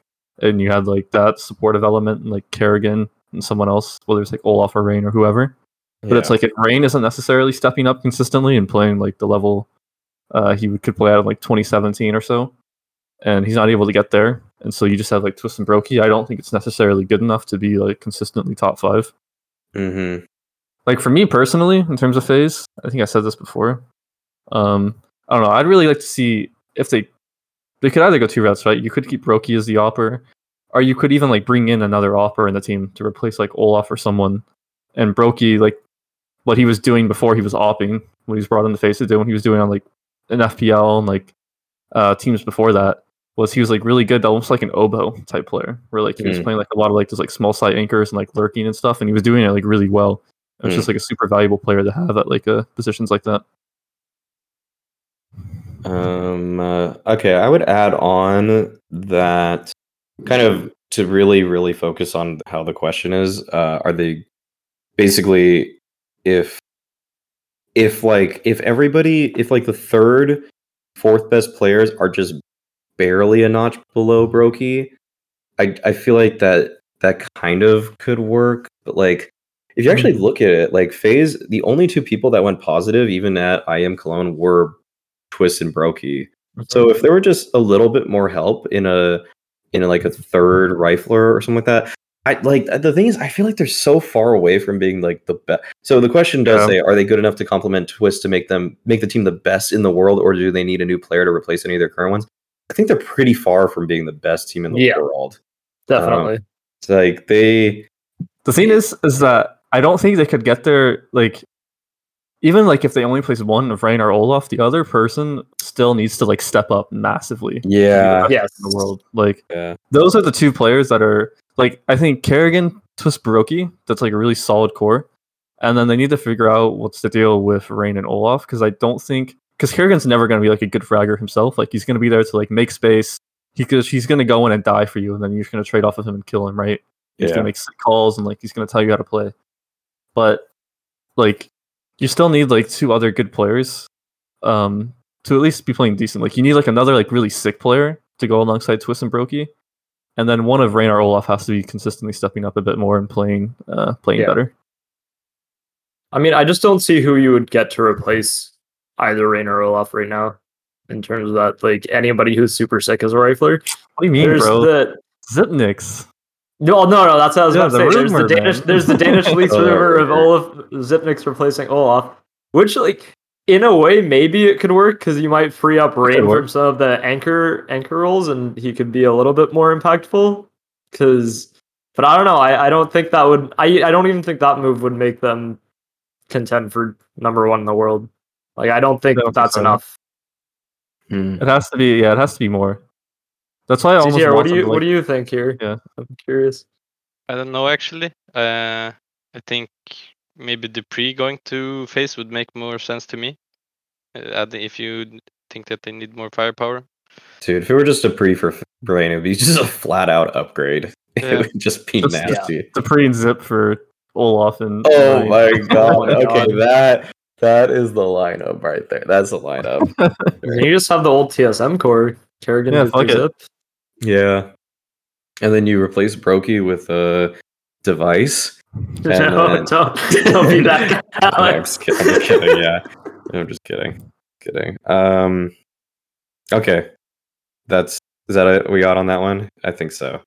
Yeah. Um, so he donated enough that he has like there's this other part of our Patreon uh, tiers where you actually he actually can request us to talk about a player or particular team. But he says, Fursock says, I can't really think of any pro teams. So could you just talk about the open team you played on with Semphis and what that whole thing was like? So um, yeah, so for people that maybe aren't following that closely, I just played open with uh, Valens, so C9 major winning coach, now the data head of data science at EG, uh, Semphis, who I think people just kind of know, like in general now, Semphis just he's been to three major playoffs, uh, but obviously has been kind of removed from the top tier for a while. And then the other two people we played with were Cobra, who's kind of an FPL farmer in North America. He's won a pretty recent week. He's kind of consistently in the top 10 in NA FPL. And then uh, Sideways, who is actually a guy that played Premier kind of more near the start of CSGO. It was like, I think he played like 2014, probably 2013, 2014. He was playing Premier. Played under E mode, and he's been a guy, he's actually a guy that I've played CS Source with since 2007. So he's like a really one of my older friends. And we just we were just pugging. Um, we just we didn't practice at all. And Valens was IGLing. Of course, like Semphis and I would kind of like sometimes throw in input here and there. But we just we just were playing for fun and we came in second place. And we lost to a team that was basically like just like a main playoff team, but they clearly had strats and they clearly practiced and they like had good teamwork. And you know, you know, they were just they just like they worked for this and we were just showing up for matches. And we still came in second place. So that was that was just good fun. That's that's pretty much all it was. It was like uh it was like before it was literally five hours before the season like the roster lock or like you had to have um, x amount of teams like players on the roster uh valens just hit me up and said hey do you want to play open? So we just kind of assembled some people and we did it and, uh I thought Cobra was going to leave all season because he should be on a, a better premier team, like a real, at least a premier team. Um, but he just stayed on for the ride because he didn't really the offers he got versus us. He just kind of enjoyed playing with us more, which I, I mean, I'm I'm thankful he did that because he owns. So yeah, It kind of sucks because Cobra is one of those players who does deserve to get like. I wish more organizations were picking up NA teams because Cobra is a player you could build around for that. I- yeah, he's definitely like, dude. Also, the thing is about our season is that Cobra is like, he's like usually like in NA Premier, he generally he puts up like a 1.1 plus rating Mhm. consistently as an opper. He rifled with us the entire season. Um, Yeah. like he I, he opt a couple times because I literally was like, when it was like a rougher CT half, I would just drop him an off and, and I just said, Cobra, just opt this round, please, just do it. So, um, yeah, that's that's pretty much it. That's pretty much it. I don't know if anybody else can have any input, honestly, because it's just that's the whole, thing. So let's just move on from that. So we, we're gonna go into some of the news here. Um, the first thing, some kind of cool, good news, I would say. Um, but what are your what's your guys' take on the fact that Valve is running this million dollar art art workshop contest? Uh, That's it. I like uh, that they revealed the the tier list of the skins before uh before it actually went live because then people know what they can make their skins for. yeah. Okay. Yeah. Did you read all like the the rules and stuff on it? Uh, some of it. I know that people were complaining about the fact that the skin creators won't get a percentage of the the case sales like they usually do. So, for context, usually when when uh, a skin is submitted to a case and the case gets released, every key that gets bought, a portion of it goes to Valve, and a portion of it goes to every skin creator that uh, made money uh, that made a skin in the case Right. and typically that amounts to like from from some comments from skin creators that can be anywhere between like fifty thousand dollars plus, uh, usually per skin. But what Valve has said with this contest is that uh, you won't get a portion of the sales; you'll just get a hundred thousand dollars up front. Um, and people were getting pissed at that, like, oh, Valve is like stealing, like taking away opportunities from people. But that's one of the dumbest things I've seen because even these skin creators who make these cases are saying that they get that money over like multiple years of time. Like Yeah. to get you can get over a hundred thousand dollars, and that does happen sometimes, especially for cases that have been in the game for a long time. Uh, you can get that over over a year or longer. But this is an upfront payment of a hundred thousand dollars. Like that that's just the trade off you're getting, right? Like it's why are people complaining they're literally getting like six figures upfront? That doesn't make any sense to me.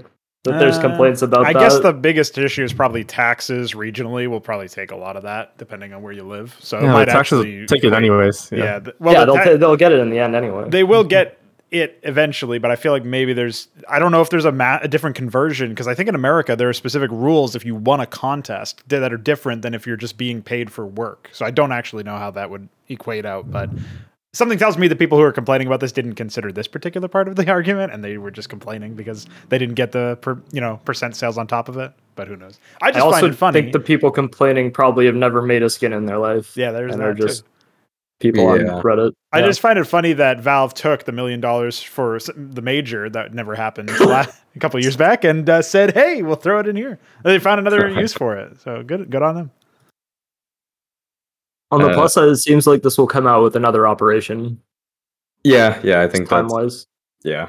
I think this is just like generally a positive. I guess people can have these like cynical v- views on why this money is not good, but dude, yeah, like six figures up front, and even if it's taxed, is still pretty good to me. I just don't see any reason why I'm upset about this. I, it's just so so cynical. Like every, there's just I, I can't I can't I kind of in a way can't be bothered with it. And yeah, I, I like that. Um, you mentioned how they had the uh the skin like we kind of know now what's coming in the next skin or the next case like it's to have a red AK basically and it's to have uh n- what? It's going to have no M4A4 which is just great because God, we get some better A4 skins man. I just want some better A4 skins in this game man. Like that, that actually that's that's my negative about this. It's not some money thing. It's just that why is there no M4A4 skin in this case that's upcoming? That pisses me off because we really need better skin. Dude this sh- this new A4 skin ZTR what do you think of the new A4 skin? The freaking like super The, quick the one with the, the Japanese letters, or which one? I think it's got the Which? It's the the one that came in the most recent case. It's the the in living color one, the in living color one from the Snakebite collection. Yeah, it doesn't have Japanese on it. I don't know. It's like kind of it kind of reminds me of like Glitch Pop from Valorant.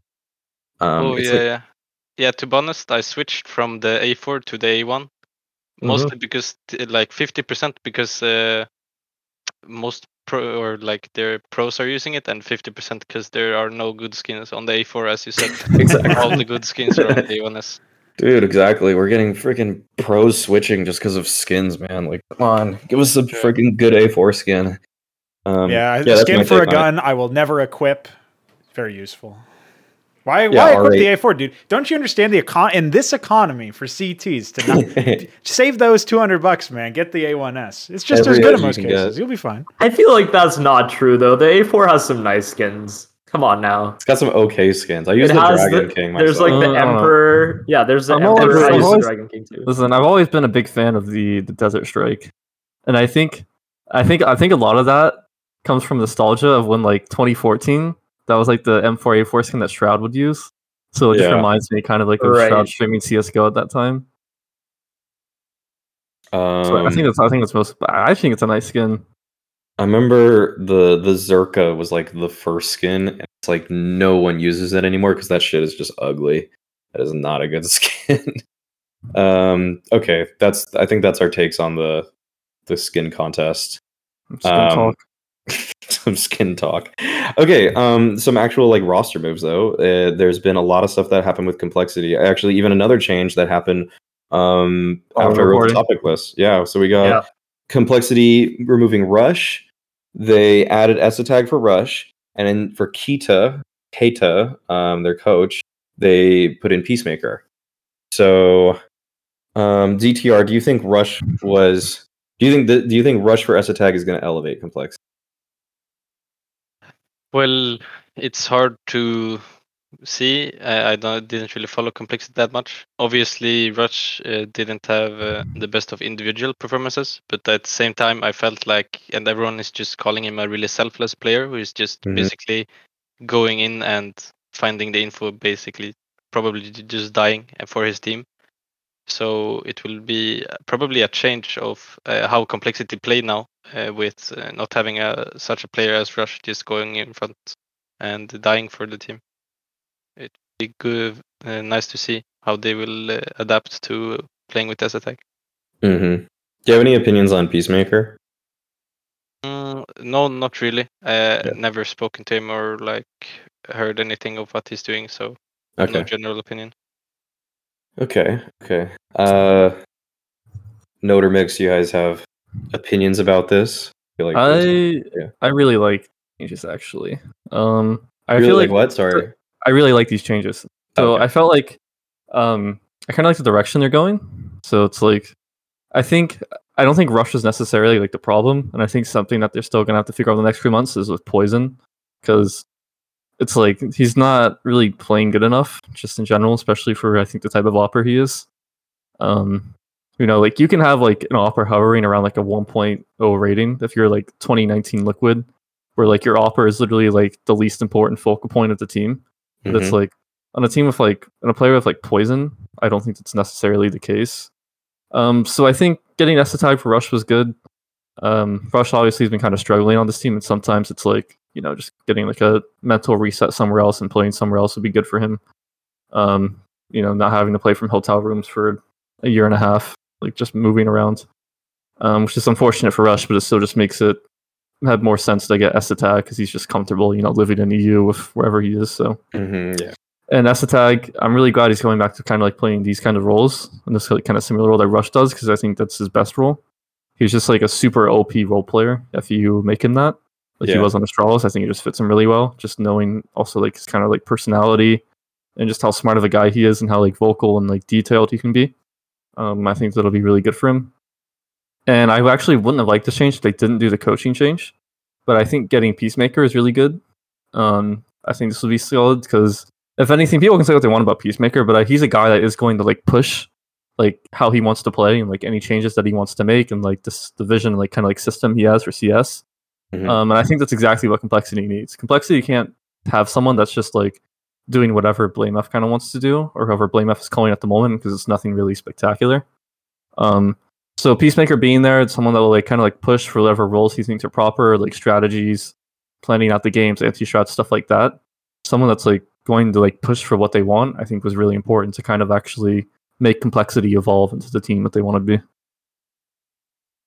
I really actually think that Peacemaker has a, a poor rep in the scene because he is very uh, forward with what he wants, like you're saying, and I think I think that's good for for complexity because I feel like complexity have just kind of been sitting on their asses for a long time in terms of their style, where it always feels like I'm watching the same game from them nowadays, um, and I think they needed some kick in the ass here.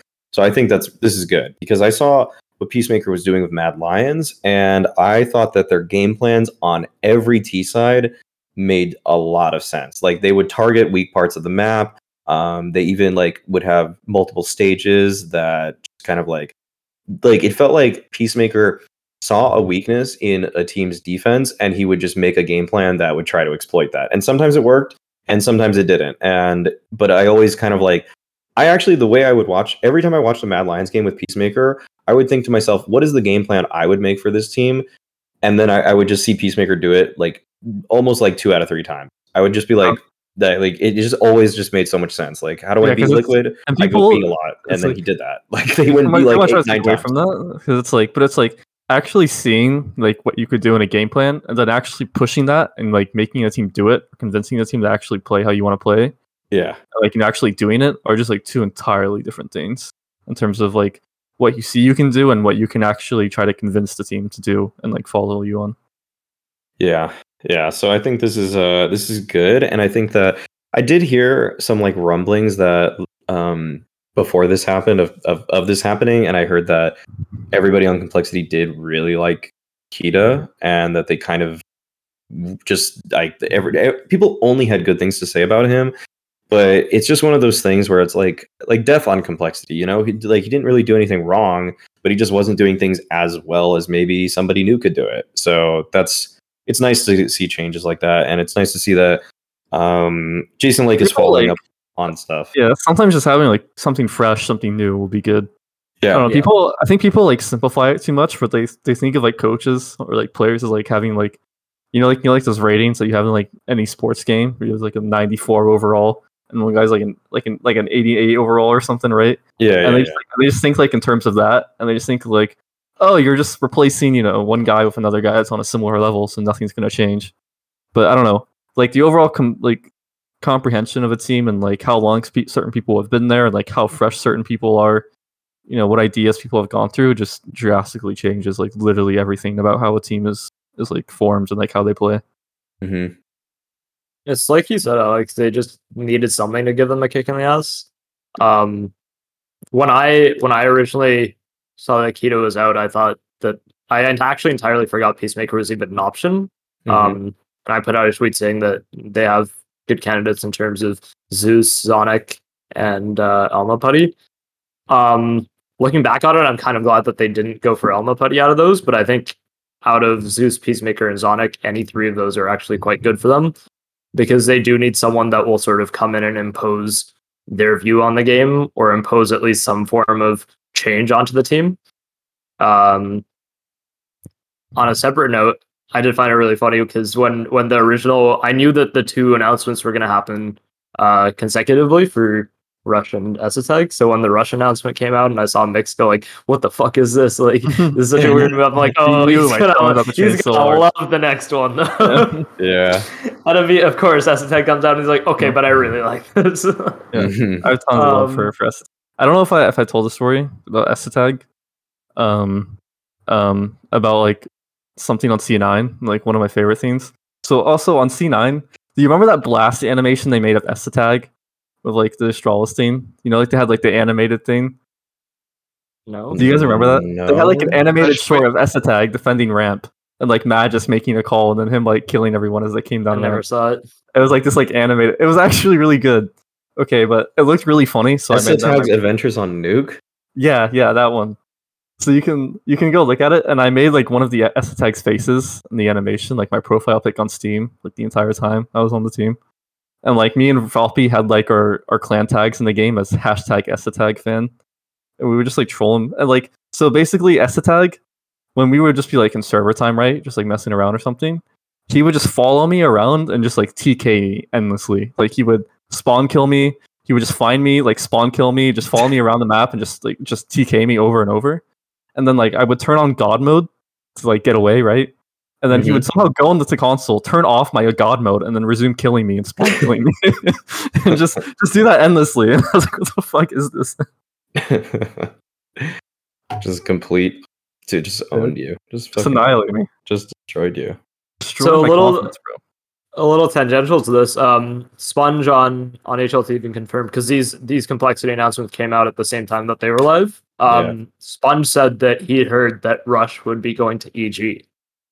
Oh, what is he? Le- how is he leaking stuff like this on HLTV? Confirmed, dude. I can't.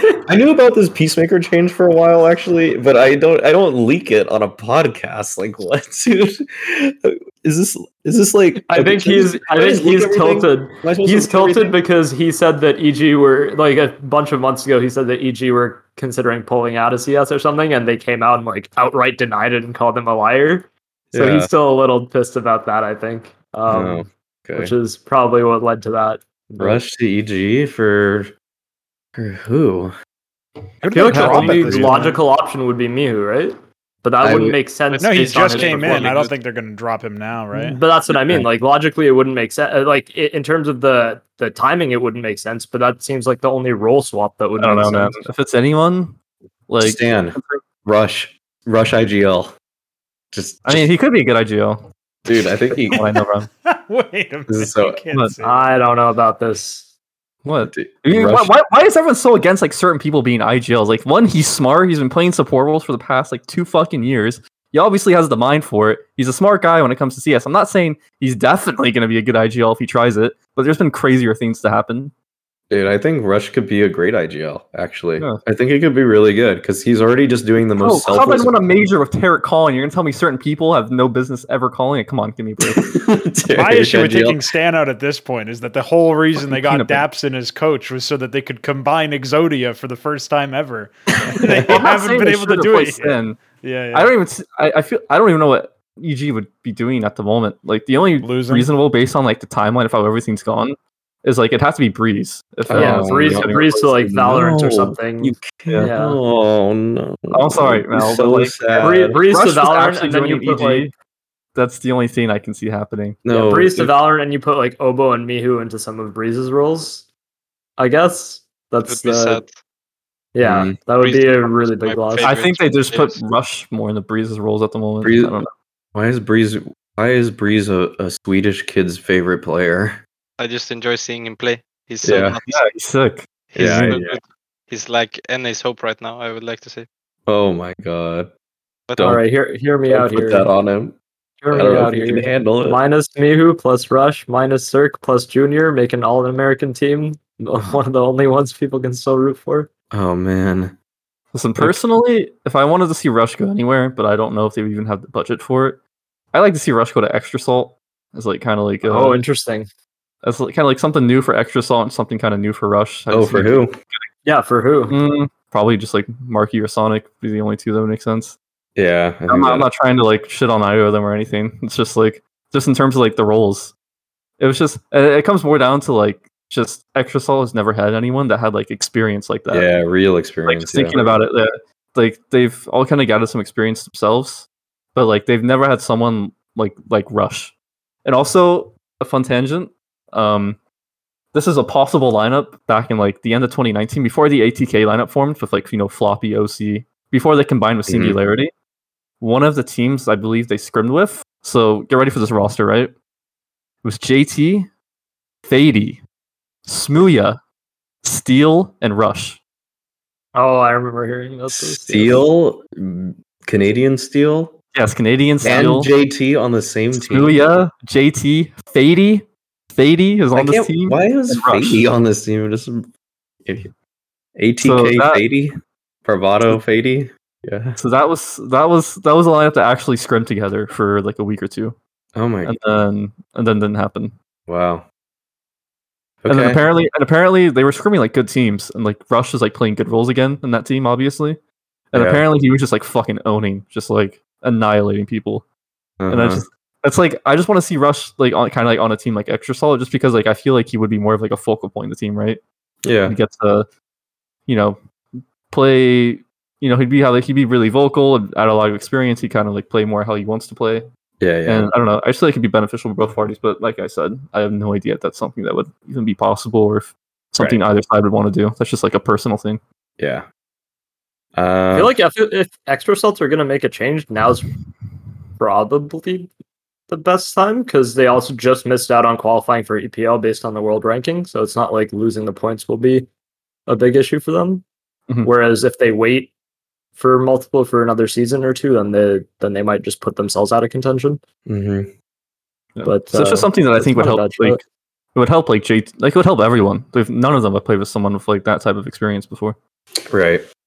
All right. Let's move to the last uh, last piece of news here, which is uh, JW out of Fnatic. So obviously, storied legend player. Uh, pro- in my eyes, from when I rewatch old vods, like the pioneer of aggressive opping in CS:GO. Actually, uh, Yeah. Like the only other person that kind of did it similarly was Shock. Actually, and uh, like, Like, to be listen, that in your face. One of my one of my favorite things the at JW, right, was they were playing like Luminosity in one of those grand finals. This is like Yeah. during their run with Dennis. They're like when they won Uh-huh. like six events in a row or whatever. And it was like 14-14. I don't know if it was 14-14, but it was like a really close match, like near the end of the match. And JW went for like the alt mid peak, you know, on Inferno. So they were on Inferno.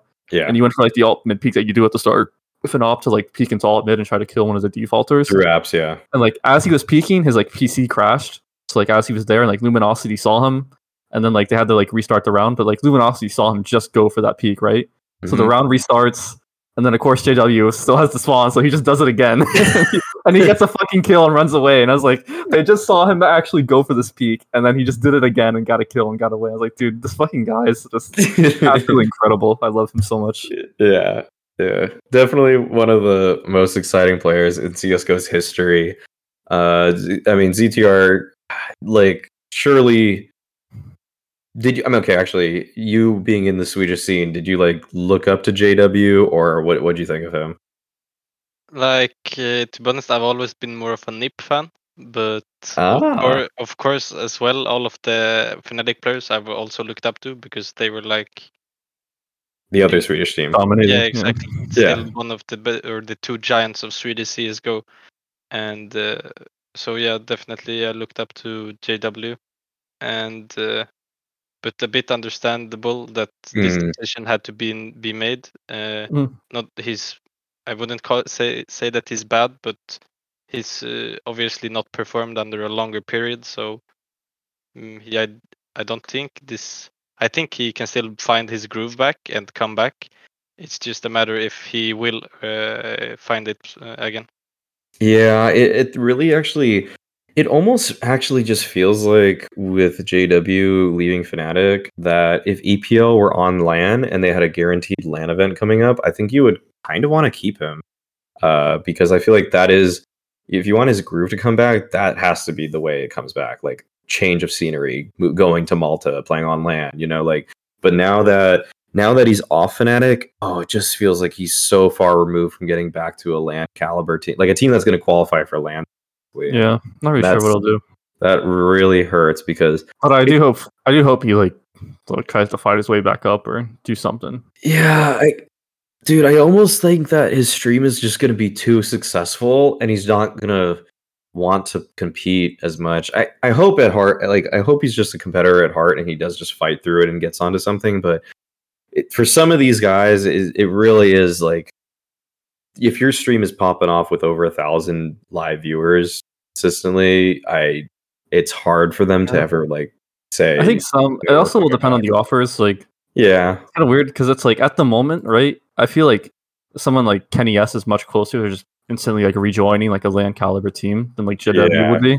yeah, And like kennyS, I feel like will just like especially when like LANs and crowds are back, just because like at the end of the day, there's nothing that really places that feeling of like winning on LAN in front of a crowd. You know. hmm Um, I feel like eventually JW might get the same thing back and want to do something. I'm not sure really what. I mean, who knows what opportunities will pop up or present itself for the next year or so. So I'm excited to see what JW does because I do hope, I do hope eventually he like tries his hand back at it and hopefully he can like kind of, you know, regain some of his form. I I just I feel like operas that fall out of you know the top thirty five teams. It's so rare for them to come back. Uh, but when you look at Yeah. riflers that do, they can do it. They can come back. Uh, like I think of like like think of mou from Gambit when they were a top team. Like still like K K K twenty three is not like where he wants to be right Yeah. now.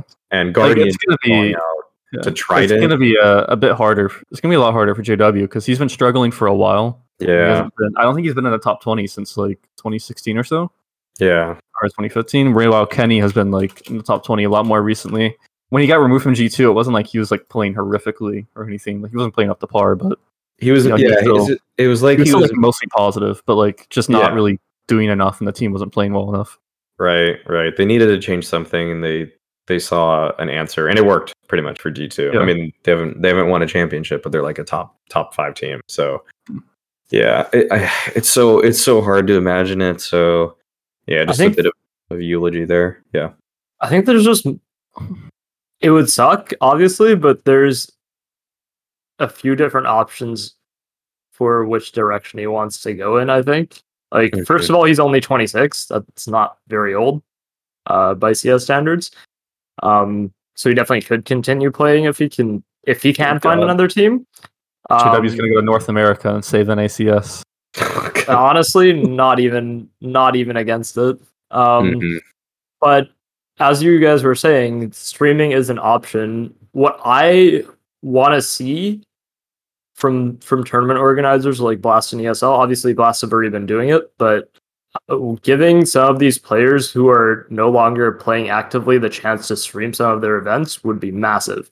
Like having kennyS able to do the French language broadcast, or not even the official French language broadcast, but a stream on his own channel, Yeah. JW the Swedish broadcast, that can add so much to your tournament, not just based on viewers, but based on the fact that people are going to go watch these players who have professional experience watching these matches as well, just naturally. And you also give them an avenue to to sort of explore more more of their own streaming career Mhm. um, that's outside of just playing the game. So that's one thing I'd like to see more. Uh, also, on another note, these academy leagues, like WePlay, you have to have four out of five of your players between the ages of 16 and 20, which leaves which leaves you the option to bring in one experienced player Yeah. to round out your roster and actually allow these players to develop. Also, another option. Um, I think. Oh, I think there's another rule. I think that that you can't have somebody that's been like uh at tier one LANs or something. Like it's something like. Ah, okay, I didn't like, know that. yeah. one. yeah, it wasn't was- in their in their press release or whatever. So Yeah, I think I forgot exactly what it is. Like you can't just bring in like you just you can't bring like dupreeh in. that that makes sense. It makes a lot of sense. Yeah.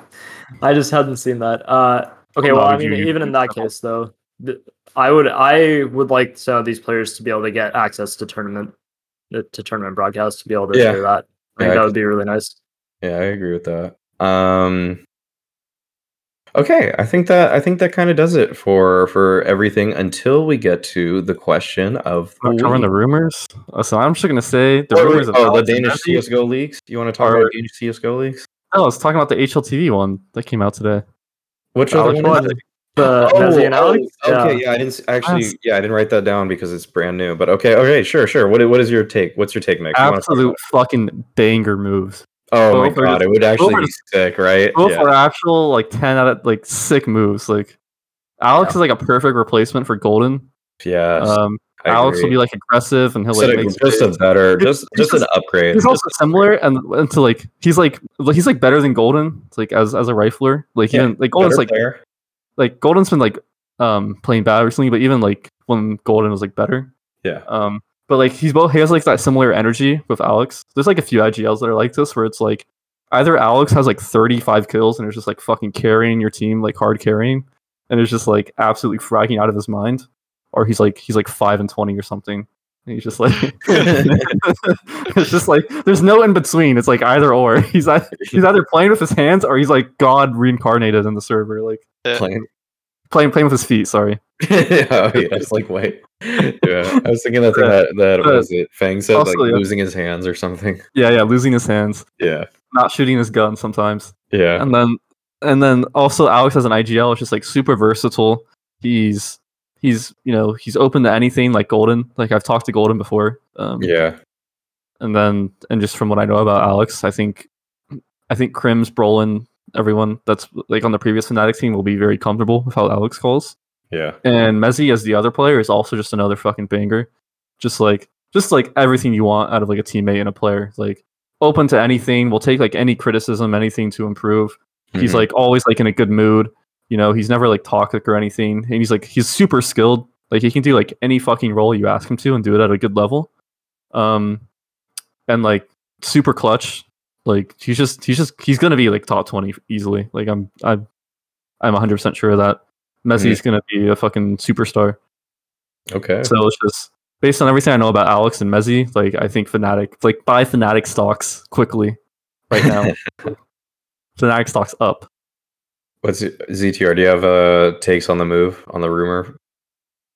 Uh, uh, it's of course uh, I would like to see them go or try and keep it full Swedish, but it's really Okay. hard with but it's really hard with the current players available uh, and the risk you would have to take with uh, upcoming players. So Yeah, totally understandable move to go international. Uh, I feel like, and uh, the the Alex and mezii duo feel like they can do good work with the team. I don't know much about Alex as an IGL, but I know that mezii is uh, as a I've Era has spoke or like his ex teammate from Gamer Legion. Era has spoken a lot of good, only good things about him, Mhm. and so I know that he's just a insane rifler with the most insane aim and uh, yeah, a good teammate as well. So I think uh, he and he is playing all of uh, JW's uh, rifle positions, I believe. So good replacement, Yeah. I would like to say. It'll be good. I uh I'll add one little contribution to this is that as soon as I found out the Fnatic Rising roster, I immediately was like, "Oh, so Fnatic are going international? Does that is that what it mean? Like they have to be English speaking because why would they get this academy team that just doesn't speak Swedish, right? So yeah, I think that this per the rumor, I think it makes sense that I think it's going to be moving in a international direction. I guess that means Jackinho's opping, which I haven't really seen, so that's going to be an interesting uh, facet of this. But that's pretty much all. No, man, Alex may not. Nah, we've seen that. It, We've seen that. We don't want. We don't need to see it again.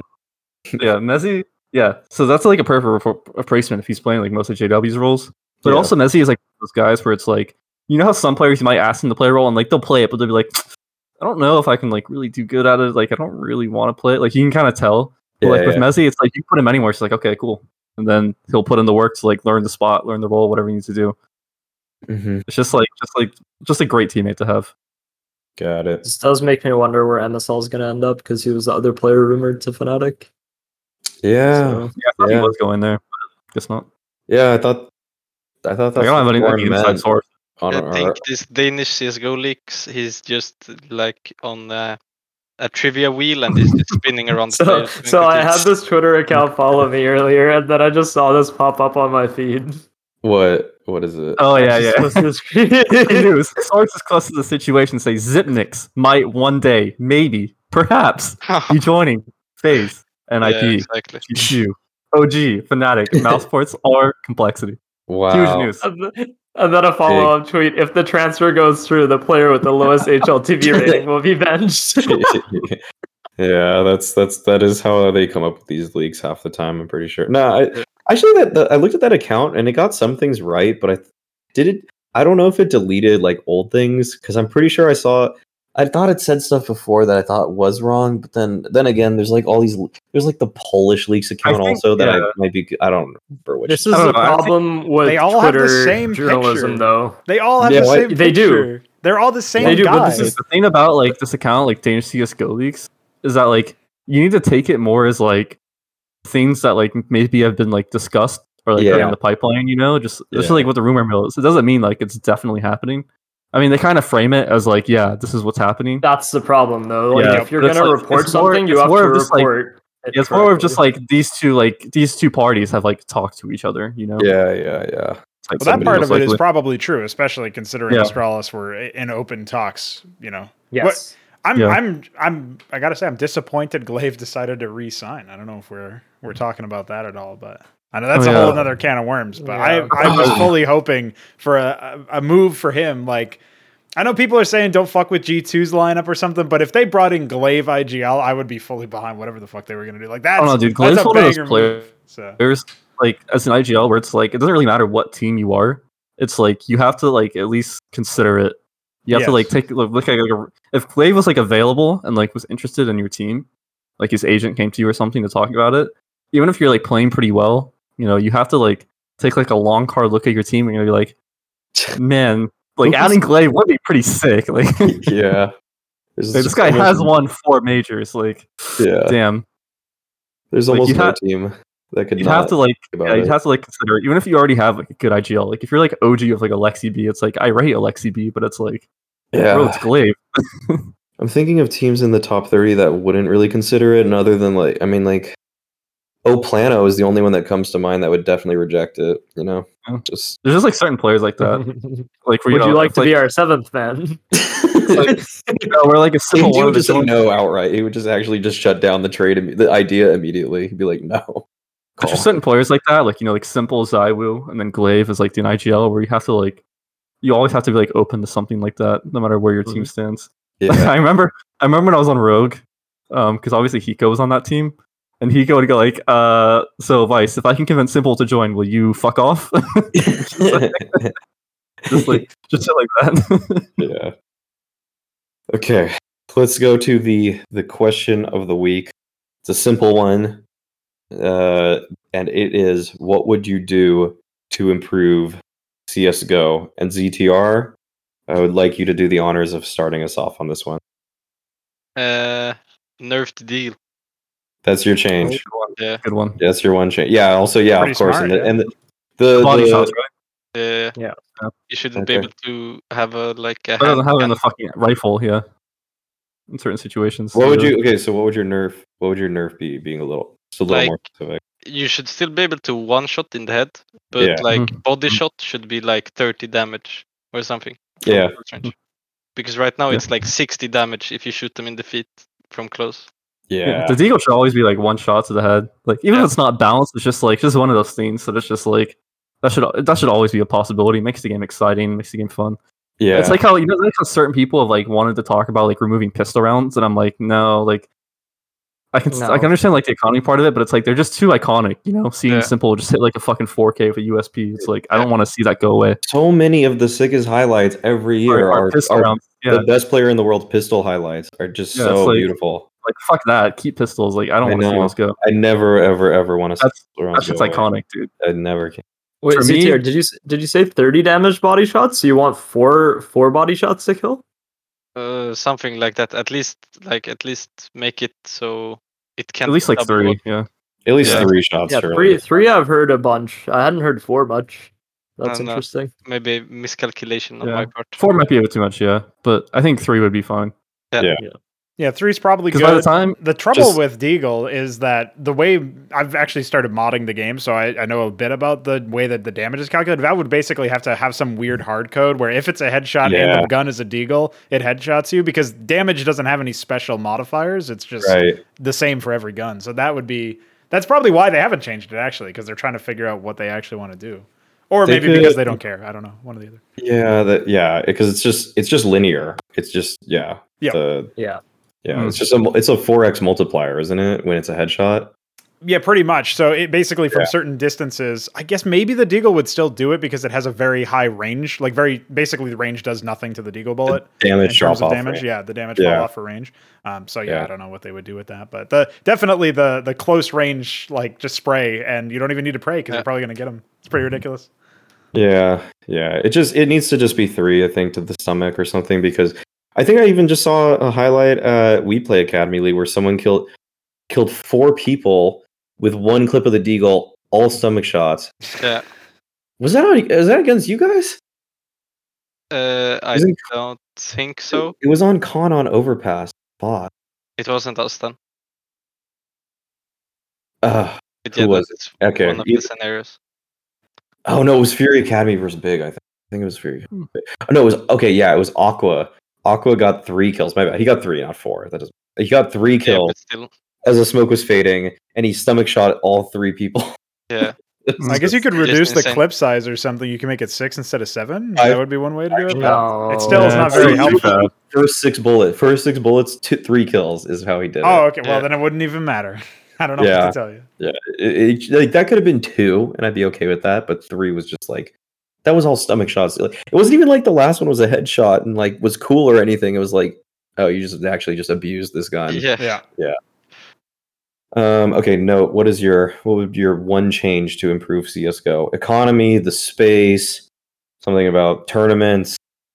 Okay, And- mine is mine is sort of a combined one, but I would go back to the old uh old round length that we used to have with the old bomb timer, Yeah. but simultaneously reduce the length of smokes and molotovs by uh, a couple of seconds.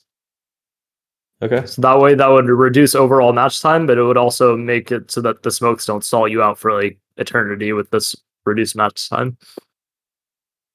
Okay. So I think that would solve some of the the game length issues because you're reducing the round by I think 20 seconds and the bomb timer by another five. Um, and that really adds up over the course of the series. Yeah, For sure. And it would nerf ZTR because literally he can't just sit in a smoke for all 17 seconds. It would be like Yeah. a 12 second smoke, and it's like, oh, you died. They didn't really rotate didn't come in. uh, mix. What's your what would your fix be to CS:GO? One Um, fix. I don't know. I haven't thought about too much about like the economy and stuff in terms of like how I felt. it that could be the scene. done. You can pick the scene. Well, no, I was just gonna say like I'd be a big fan of like MR1 overtime. Um, Oh, because okay. I feel like I think part of the reason some of these matches go on for so fucking long is that you just get into like double OT or like triple OT, and it's just it just takes forever because they're all like full gun rounds, so people are like taking their sweet ass time, and like every single round, like it it just takes a fucking long time to like complete these OTs, and I really wouldn't mind like MR1.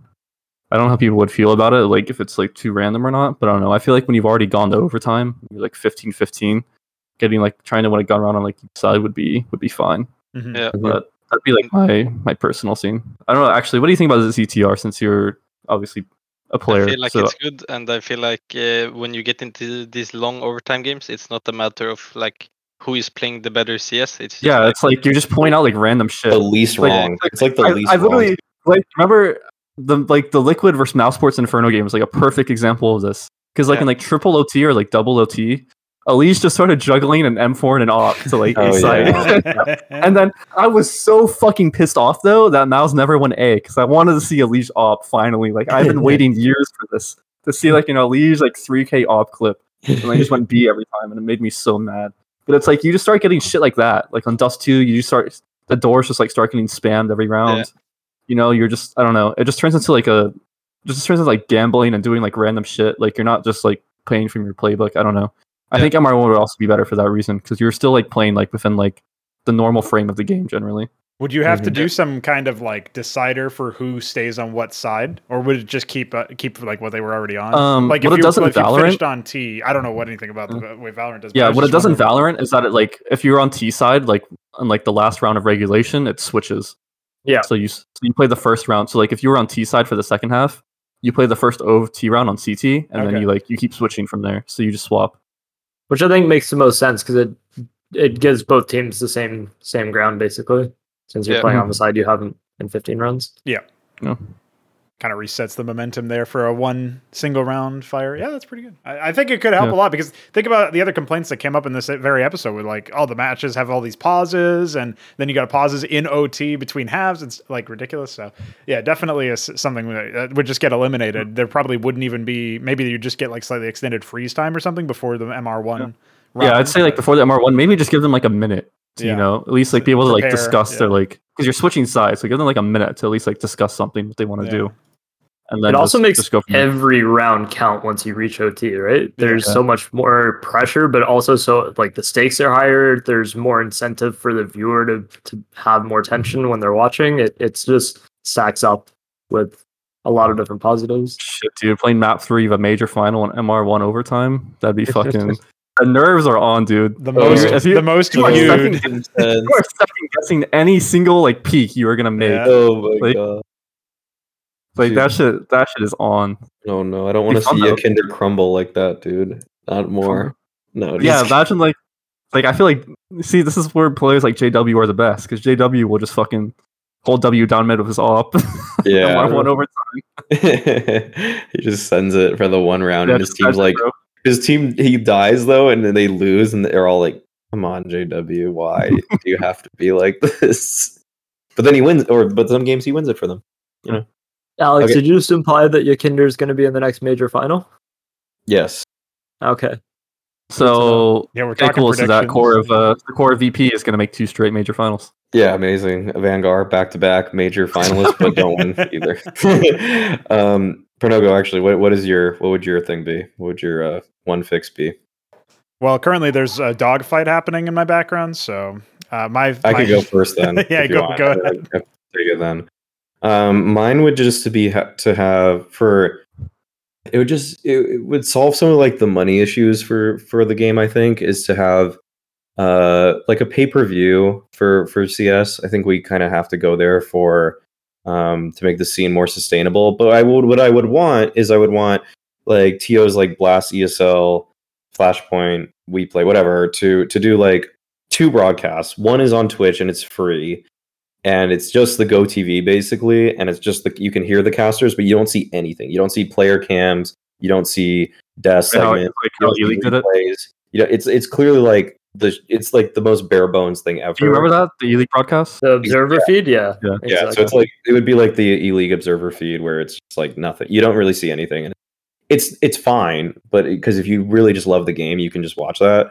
But you're not getting the whole like experience of watching a good broadcast, which I would I don't know. It does it doesn't matter to me. Like five bucks for the whole tournament. Ten I don't know. I don't I think that's fair. I think five bucks is fine, but just something like that. I think that's just a way to get a lot more revenue. And you still the thing is that you would still get a lot of viewers on just the free Twitch platform because a lot of people just kind of want to see it. But it's uh it's just something Yeah. that I think I think kind of I'd be curious to see it tried, but yeah, I I- want to see it tried. I want to see it.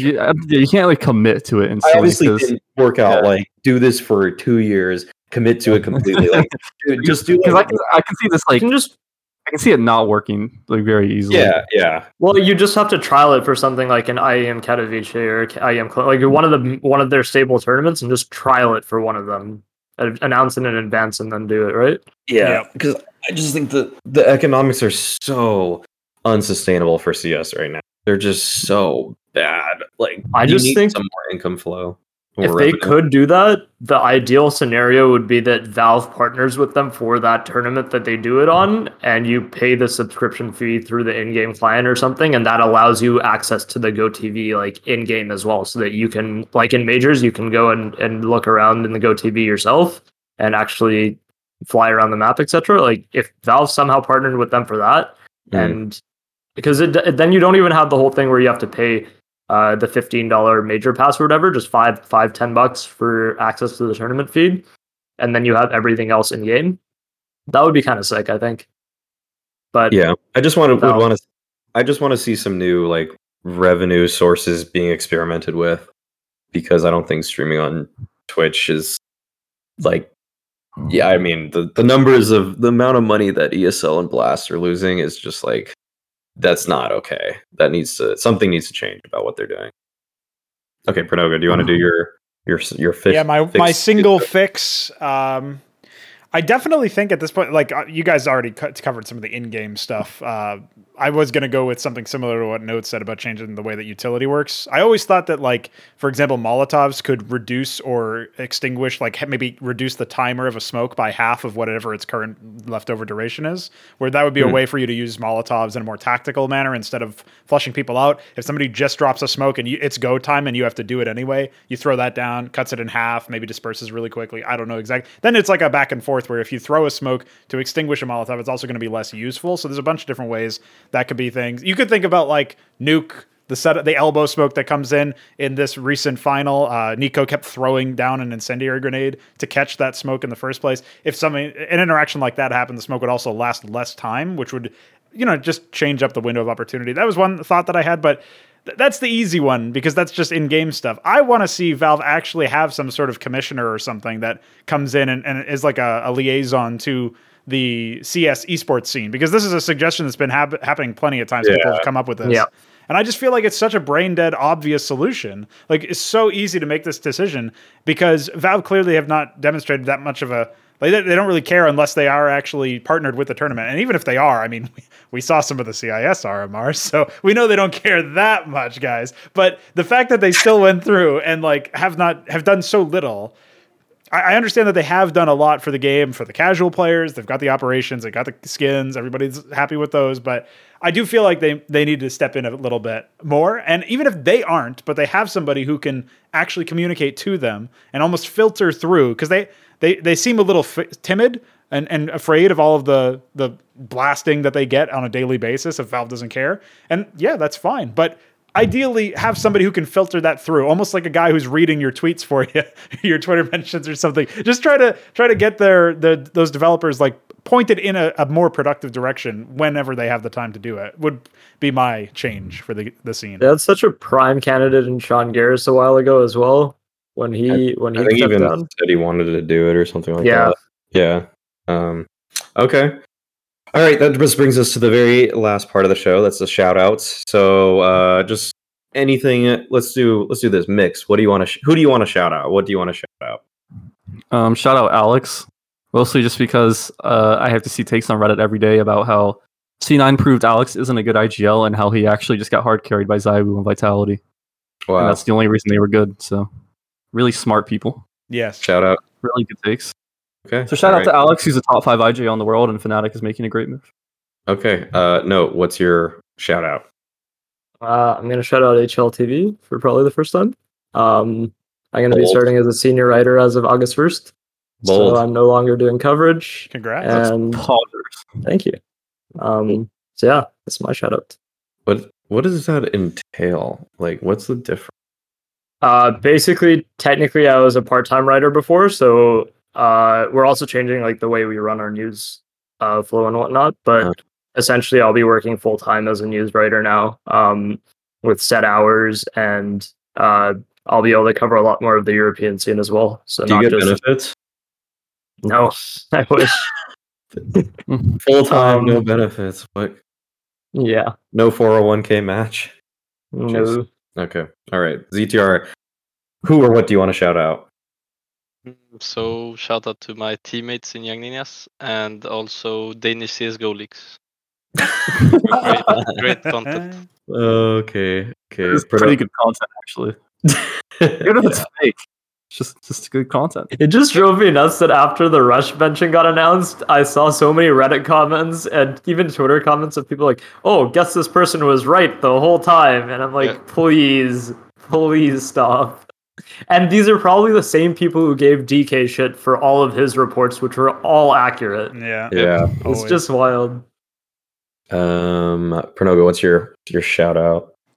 Uh, I was going to shout out WePlay for setting up content like this and content like what I just put out, but I feel like that's probably your shout out, so I didn't want to steal it. No, I'm not gonna shout them out. They're already paying me. Yeah, yeah, okay, you're good. Yeah, shout out WePlay then. Thanks for making all this possible. Epic. Um, sweet. You just stole my shout out. I lied. I was gonna shout them. out. no. um, I'll just shout out ZTR for coming on, dude. It's like 1:40 a.m. for you, and got a match tomorrow. So you've been a great guest. Um, this is a bit of bit of a cop out, but I mean, yeah, that you're my shout out because also uh, the community definitely undervalued what you were providing, especially on T sides, and uh, just like they undervalue what Rush brought on T sides. Um, so that's uh that's my shout out. feel like you actually you actually uh, fit the NIP system very well. They looked good with you. Um, you were like the polar opposite of what Twistzz brought that team, and I think that's what they needed. A player that instead of doing too much, did just what they wanted. So, shout out to Appreciate ZTR. Okay. Thanks for letting me come on. It's been great. IGL superstar in the making. All right. That's gonna be it.